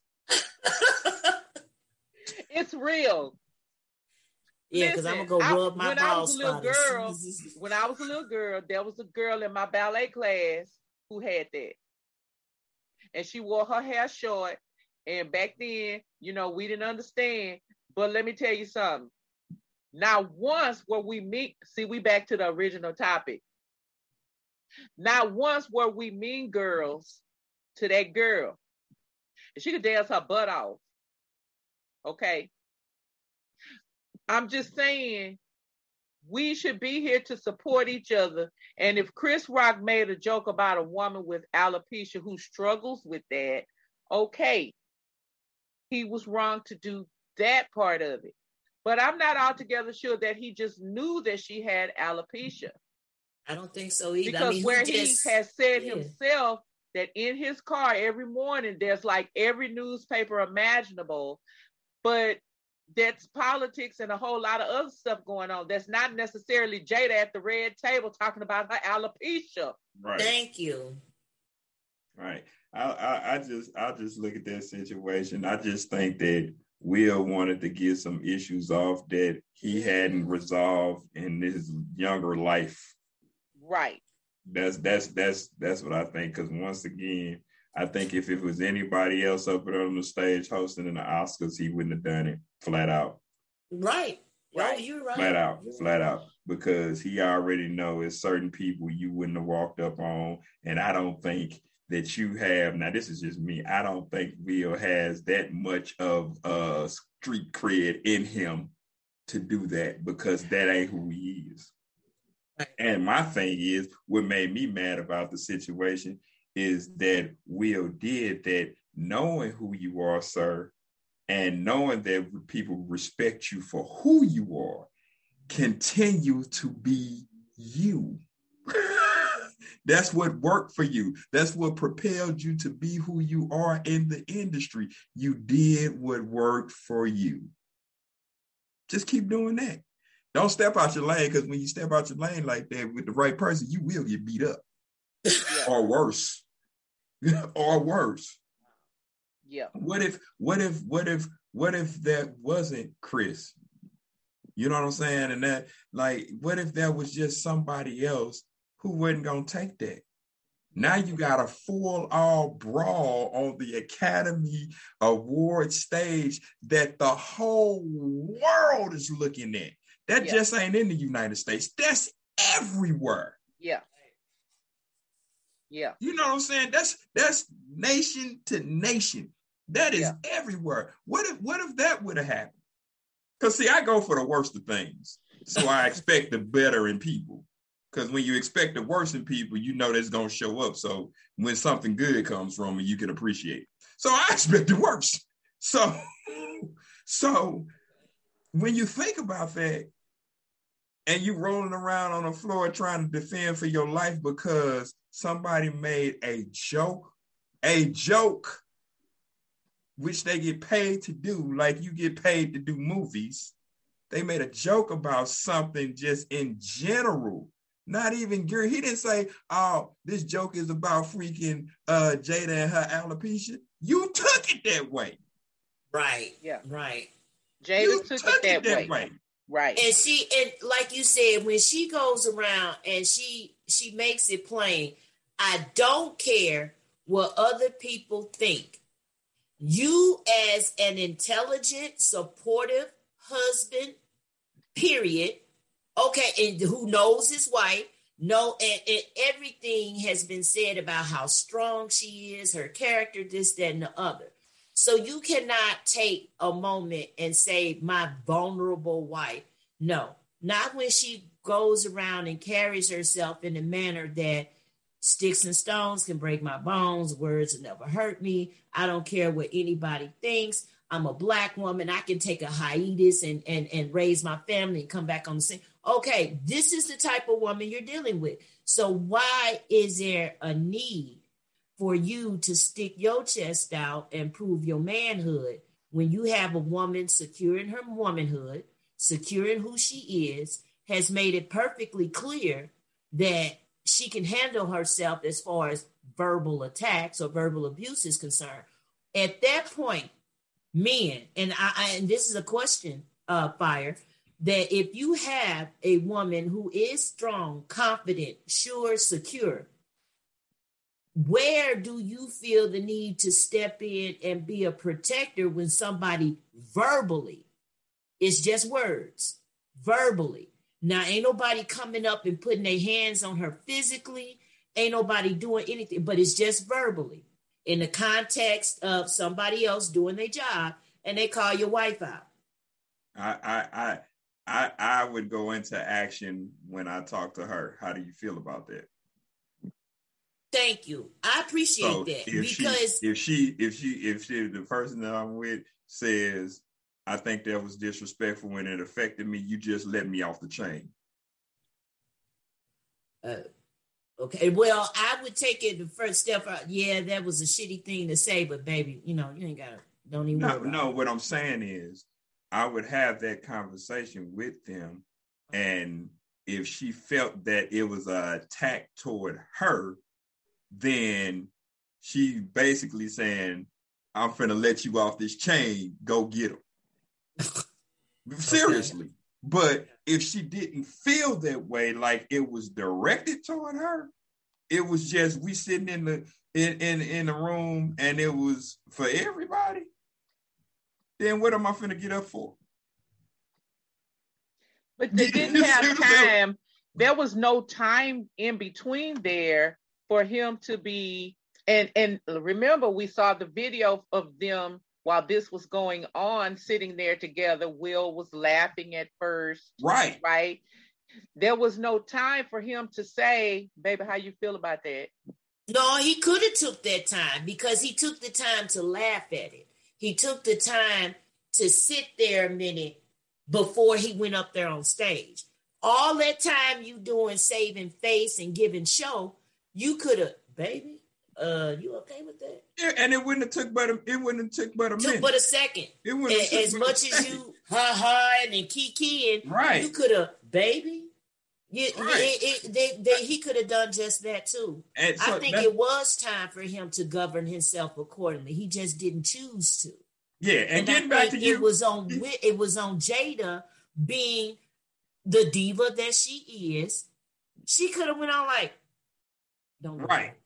You know And what I I'm gotta saying? get back to you. That's I'm a like- boss move right there. Don't even I- worry about it. I, I'm not That's gonna let boss you. move. I'm not. I'm not gonna let you run past that word that you said. What? That hiatus. Hiatus. I, I, I'm not Well, gonna let th- she did say that in an No, interview no, the around word the is the hiatus. collateral damage the word is hiatus. That's not what Hiatus. you said. I'm not gonna let you run. So you must be from uh uh urban. I'm from the north side of the you must loop. be from okay? an urban area. I'm from the north side of the I'm loop. gonna let you. I went to I went to the city schools up into You're third not- grade. You're not gonna get on grown Sesame Street and pronounce words wrong. Can you tell me how to get how to Look, get to okay. insane rhetoric? I'm not gonna let you run past that word. okay, well, okay, well, I'm I'm just Hi. ghetto. then. A I'm just Tuck. ghetto. I'm I Hiatus. A just Hiatus. ghetto. Ghetto. so, so I mean, yeah. So I just, I just think that, I just think that, uh, I, I personally, as a man, would have had to say, "Listen, baby, how you feel?" And and you tell me, do that? You think that that that, that was directed to you before I get up there and show my natural black behind. now, in a street setting, That's it's totally something different. totally different. Yeah, it's totally different. when she if if I'm out there and my woman's out there and you saying something to us, now that is direct conflict because there is no audience around. Not Right. that type of audience. There's always somebody looking, but there's no there's there's no audience around and be like, okay, this is a jokey joke matter. Now that is direct conflict. So what you got coming towards you now is a problem. Cause now I'm finna go into being that guy that she needs because I know that you're talking to us about us. Right. Yeah. so Yeah. it- and, and now I'm not going to give you an opportunity to just come up and slap me because the way I was brought up and the uncles that I have that has taught us martial arts, all our family martial arts and all our cousins martial arts. Now I'm going to destroy you. And you don't even know it's coming. Judo chop. like so, so now Elbow now, to the neck. now it's time to i'm gonna say one thing i'm gonna give you an opportunity man just go on about your business right. if you right. push the envelope on that you got what's coming to you that ass whooping is your Christmas present. and your birthday present okay. How you doing? so and and the simple fact that people have cameras that take pictures and videos of everything you finna get a thrashing on a national level for being in the hood World star. whatever you want to put it on. It's just that simple because now it's a direct conflict. It ain't like we just sitting in an auditorium and it's a general joke being told. You said something directly to her or to me that makes me have to respond as a man. And now you just got what you got coming to you. You Yeah. know, as a as a woman who has heard some of everything uh directed at me, is I've never been in a position where I've had a man step in to defend my honor, so to speak. So to hear this point of view about how a man feels obligated to protect a woman verbally, for me, that's it's impressive. It makes me curious.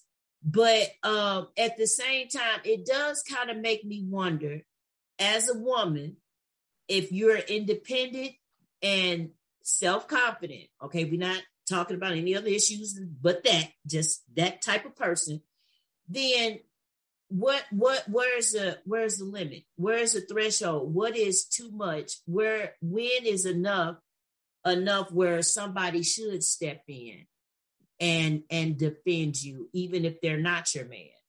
Because uh I, I it has been brought up that a lot of men, real men, should defend a woman, period. And even if it's not yours, just being secure enough as a man to say, hey, that was disrespectful, or nah, bro, you don't talk to a female like that. How how do you feel? Hey, hey, and you you are exactly right. I have a story behind it uh, behind that. I remember being in Missouri and being on a certain block in Missouri, the city of St. Louis. Not going to tell that block, but summertime, hot, probably about early 90s, maybe 96, 97, something like that, maybe even later than that. I don't remember. But there was a certain woman that uh, was a neighbor to some of my other friends, and she was on drugs. She was alcoholic, you know what I'm saying? But it was the neighbor's brother that came around from another block, came up on this particular block, and started going off on this woman who was sitting on the porch, you know, on the front. you don't know what the porch is. Yeah, on the front. On, on the front. The front. yeah. and she was up there minding her business with her sister and another lady that stayed in that house. And summertime hot, everybody's outside on the block. All of a sudden, this dude rise up because he was dating her, rise up and starts going off on her broad daylight. Broad daylight and just going off. Like I said, she was on drugs. He was on drugs. You know how that combination can go. So, so all of a sudden he goes on. Nobody else is sitting, even looking what's going on about trying to go up there and help that woman. It's three women up on a porch dealing with one guy. So I pull up and I heard what's going on because I'm friends with some of the people on the block. So I know everybody over in this particular neighborhood. So I stop my car and go up and I'm listening. So I get up there, walk up the steps and know the dude. I know him, you know what I'm saying? Because from seeing him all the time. Mm-hmm. And I just check him on GP. Hey man, you ain't finna do nothing to this woman. Matter of fact, get off this block and go around to back where you came from. And he turned around like, I ain't finna do nothing. I already know, dude, you hyped up on drugs or hyped up on alcohol. I don't care. He takes a swing at me and I bodies him, boom, and drags him off the porch, off the off the front, drags him off the front, and tell him get around her and don't come back around her no more. The funny thing about that was she was like, Ronnie, don't, don't, don't, don't, don't do that. Don't get into that fire. Don't get into that. Don't do this. Don't do that. You know what I'm saying? But if that was my mama, I would do the same thing. If that was my auntie, I would do the same thing. Being there with that was a neighborhood woman that I respected, even though she took wrong turns and made wrong decisions, I would do the same thing because hands down, I don't care what nobody think. Can't no woman out here handle a man in that type of distress. A boxing ring and a fight is two different things. So when she had a problem, I made sure she didn't have a problem no more for a while until she went back. But you wasn't finna beat up no woman on no block that I'm on drug, alcoholic, or not, because that ain't the way I was brought up. We need more men like that because it's it's a shame that you could be a woman doing your own thing and be in a room full of men and some clown come up and and verbally wants to just start shooting off the mouth and dead ass serious not one of them will say anything yeah. or do anything. Yeah. And that's they or they or they might even not even agree. They amongst themselves man homeboy shouldn't have said nothing like that. Yeah but ain't what none of y'all you do? ain't, ain't, ain't none of y'all big niggas gonna get up and do a doggone thing because you have parents that has been holding your hand for a long time and telling you this is not the way you supposed to do this. Fighting is survival of the fittest period if you don't fight for something, you're gonna lay down for a whole bunch of anything. It's just like that. If if if you if you don't let people know that you will fight them for, on whatever intellectually, mentally, spiritually, physically, then they would try to take you through the wringer because they know that there's no fight in you. And that's so why I say think- that's that's that's what I say. I have one of my aunties and I heard her story a while ago. She didn't fight when she was growing up until she was cornered. And when she was cornered, she came out fighting. You had to back her in a corner for her to fight because she didn't want to fight. But when she started to fight, she didn't stop. Yeah. And the people, what people don't understand, people who are afraid, what people call cowards, cowards are the ones that are kill you because they are scared. They know what they're capable of and they don't want to unleash that on you. Well, what is Will Smith scared of? He I think- uh, uh, uh, well, uh, I- uh, uh. He need to figure that out. Okay. Yeah, I don't, yeah, I don't know. He, don't he know. need to figure that out. He And does. he need to stop airing his dirty laundry until he does. Yeah, I think it is a lot going on. I think Will is under a lot of pressure, personally from his wife, and they trying to do their thing with their marriage. But then publicly, he's got a lot of pressure because of his power and influence in Hollywood. And then I think that there's a lot of uh, heat for him and how he identifies with himself. Uh, Will has taken under a lot of heat for him being coming from the Philly streets, coming fr- Fresh Prince of Bel Air, his story. And I think that But that was actually Benny, Benny Medina's story. oh, okay. And The that image was he that was that was his that was Benny Medina's story. And he Mhm. wrote it up as a comedy. Mhm, Quincy Jones and Benny Medina were friends. mhm. And Quincy Jones thought because Will had parents just don't understand going on at the time, that that would be the thing to do he thought that he would be good for this. for that. He asked Will, Will kind of turned it down, but didn't.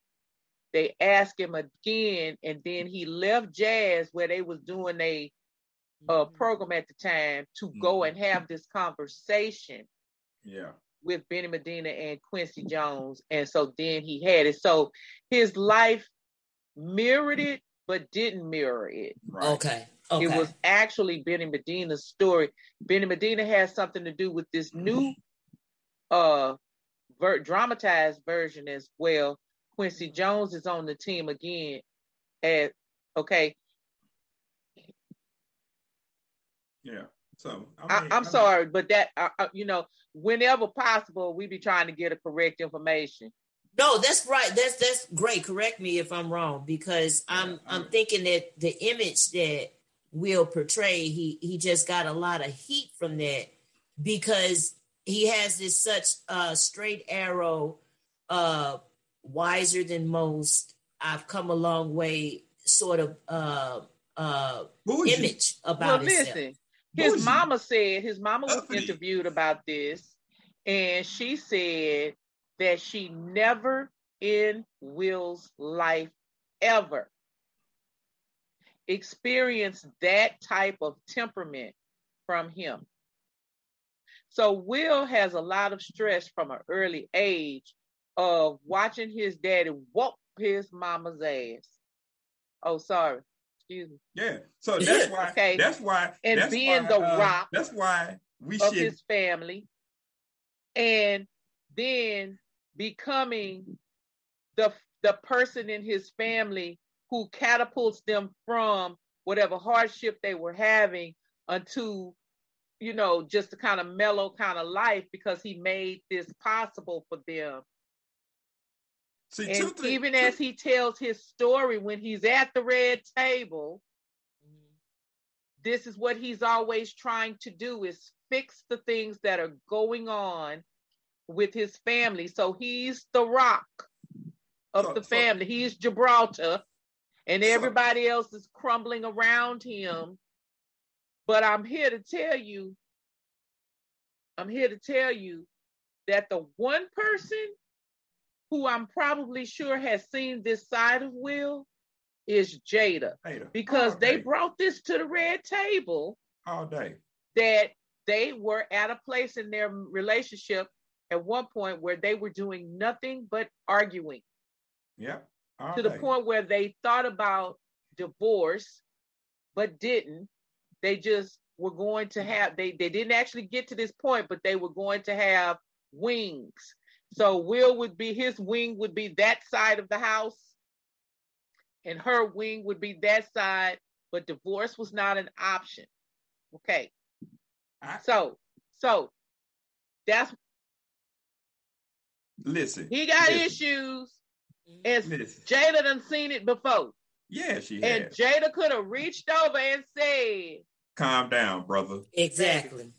Calm Now down, brother. Don't not Right. right here. Not right Yeah, here. because if you married, y'all one, right? So one represents the other. Y'all represent each other. Don't go up there showing your ass on my behalf and say you did it for me, Negro. Uh-uh. Yeah, No. I, I agree with that. So like this is this is what I understand. if you have like like Ice just broke that down, if you have a situation where you grow up in, say for instance, alcohol and drugs and somebody whooping on somebody, Jada was Jada Uh, had a, a drug addict mama. it's it's it's gonna be two things that happen. Either you're going to succumb to the situation and be the next generation of whoopers, alcoholics, and drug addicts, or you're going to break away from that and start to figure out how I cannot be that. I know that for a fact because I had an issue about my own father, my my birth uh, logical father, my his my DNA dad. That when I heard the stories about him, I made sure that I didn't want to be that way.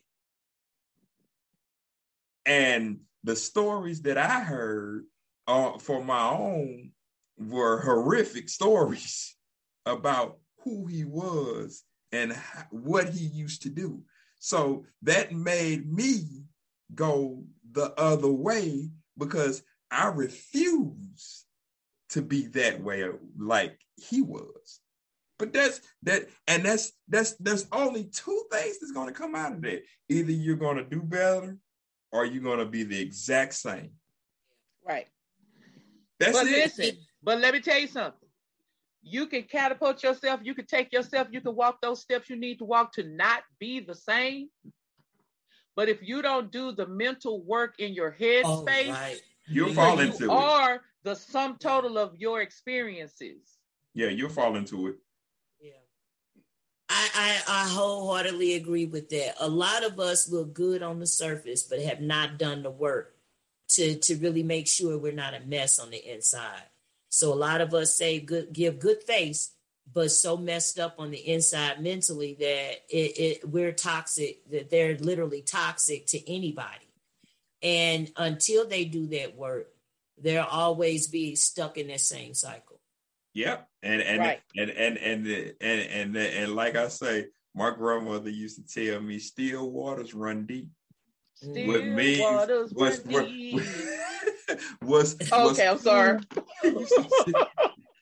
was was was slow and Papa steady was on a the top. rolling stone. Was slow and steady, eh, slow and steady Wherever on the he top. laid his hat, It's stirring home. problems in the And when bottom. he died, oh, he left us alone. So okay, you gotta sorry. be careful. You gotta be careful of what you step into because it might look calm and cool, but at the bottom of that, it's there's bubbly. rushing waters and currents that will tear you to pieces, meaning yeah. how you feel about situations. Yeah. Everything that glitters ain't gold. There you go. I mean, so I mean, and and I, I found this to be true. A lot of things that I just sit back and watch and just observe people until they make a move. And when they make a move, then they find out that I ain't so calm and peaceful. Listen, okay, real quick story. Let me tell you something because we got to go. Let me shut. Let me tell you something. Uh, it, but it's about this. It's about this. Like you don't you don't change. You know what you need to be fixing on. Listen. So I had somebody did some. I caught him in it. Okay. So I asked the question that I needed to ask. And when I asked the question, person got up, they they got up in their back and their voice, they got, they, they put them up. I beat one half time behind my back. Like they oh, got there. they they went there and they said, You you're not gonna assume I, I said, hold on. I was like this. I was I okay, I was like this right here. I was like, hold hold on. So I didn't assume. I asked a question. The question started with, is this why? That's a question. Mm-hmm. And what it requires of you is an answer. So would you please just answer the question? I'm not assuming anything. I'm asking. Because after all, that's what I do. Everybody that know me, my friends that, they be like, girl, you ask a lot of questions. Okay. That's how you gonna know. You don't exactly know how you gonna know if you ask questions. Even right? the genius asks questions. That's what geniuses do is ask questions. They That's, ask listen, questions. It's a running joke in my family. On my mama's side, we all geniuses.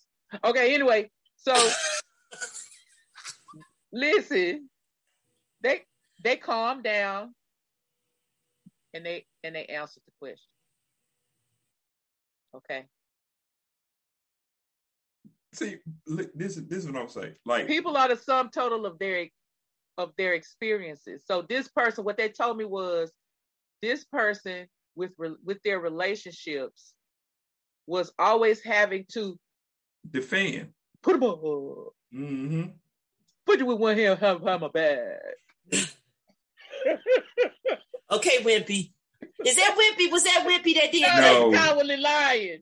That's right. Oh, that was That's the coward. Yeah, I remember him, but I, am thinking Popeye for some reason. No. Why am I thinking Popeye? That's the Wizard no, of Oz. I would, glad, I would gladly pay you Tuesday for a hamburger today. Burger today. Right. I know. Uh, I think I think Wimpy was on drugs. You ain't gonna give me my money, bro. tomorrow. It was cracking them hamburgers. Was he a two dollar hole? It was it was cracking them hamburgers. Right. Was he a two dollar like, hole? No, sir. It was a two dollar crackhead.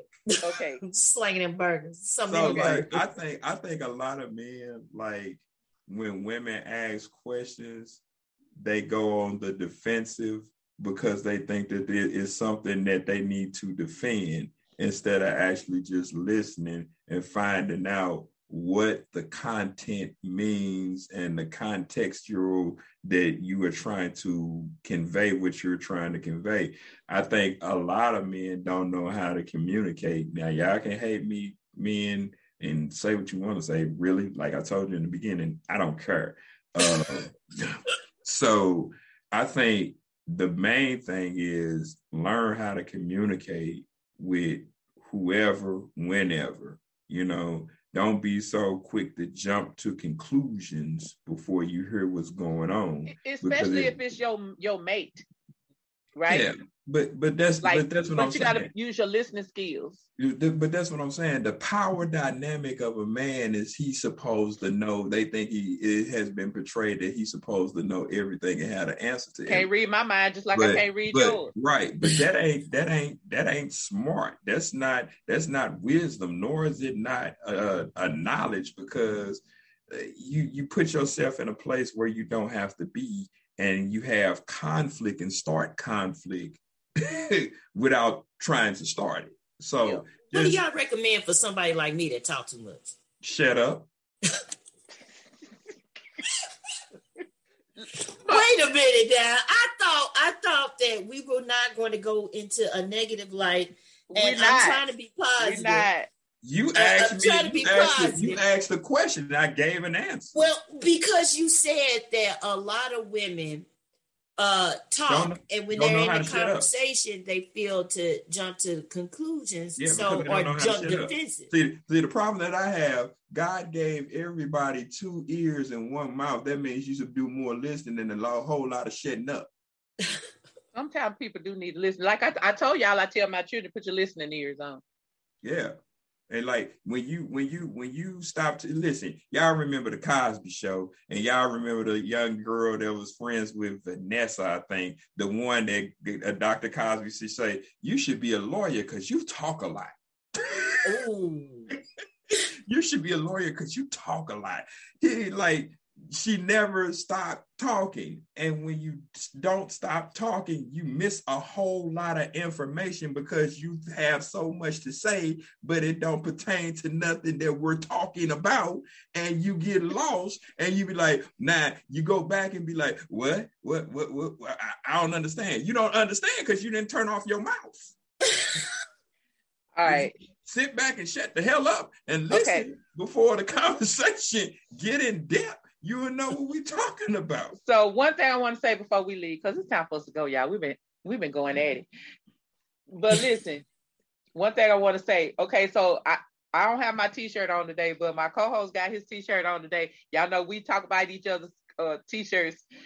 In the Boondocks, this is the story. Oh, okay, sorry. I am the stone that the building refused. I am the inspiration that makes ladies sing the blues. I am the spark that makes your idea bright. The same spark that guides you, you get on left and your right. I am the Hey! ballad in the box, the bullet in the gun. That's my show. Y'all know we like the Boondocks on this show. Y'all know we like the Boondocks. All right. I'm So gonna we go watch already it after we referenced get on. Stinkmeaner already today. All right, listen. And that's a whole granddad. okay, young Huey. but anyway, hey, listen, y'all A subscribe, like, Slickback. follow. What you Go to mean, our Real back? Talk page and Insane Rhetoric with a K, spelled with a K dot com.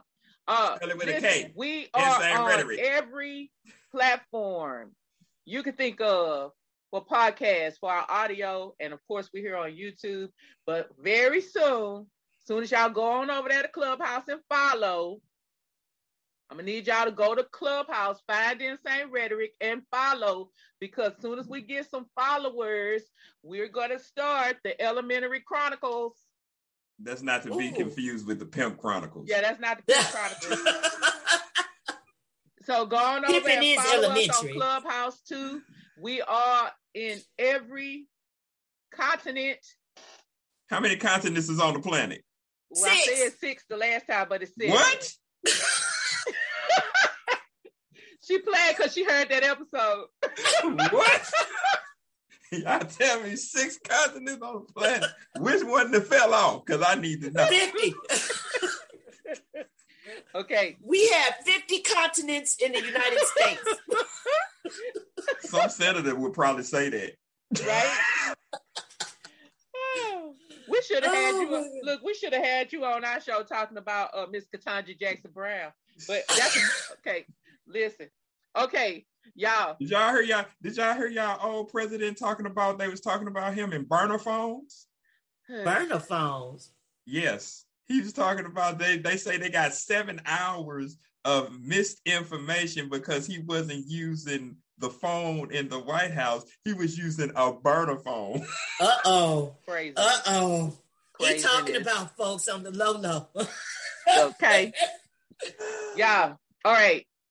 Subscribe, like, follow, follow, follow, follow, follow, and remember, as always, to enjoy this ride that is insane. Insane. Ready, Rhetoric. right, You know what it is. We out this piece. Let's All right. get it. Bye, y'all. Bye, everybody. Bye. Thanks for having me. We're so happy you joined us for Rebroadcast Monday. Come back and join us on Rewind Wednesday. But until then, just remember to enjoy the ride that is insane rhetoric, baby.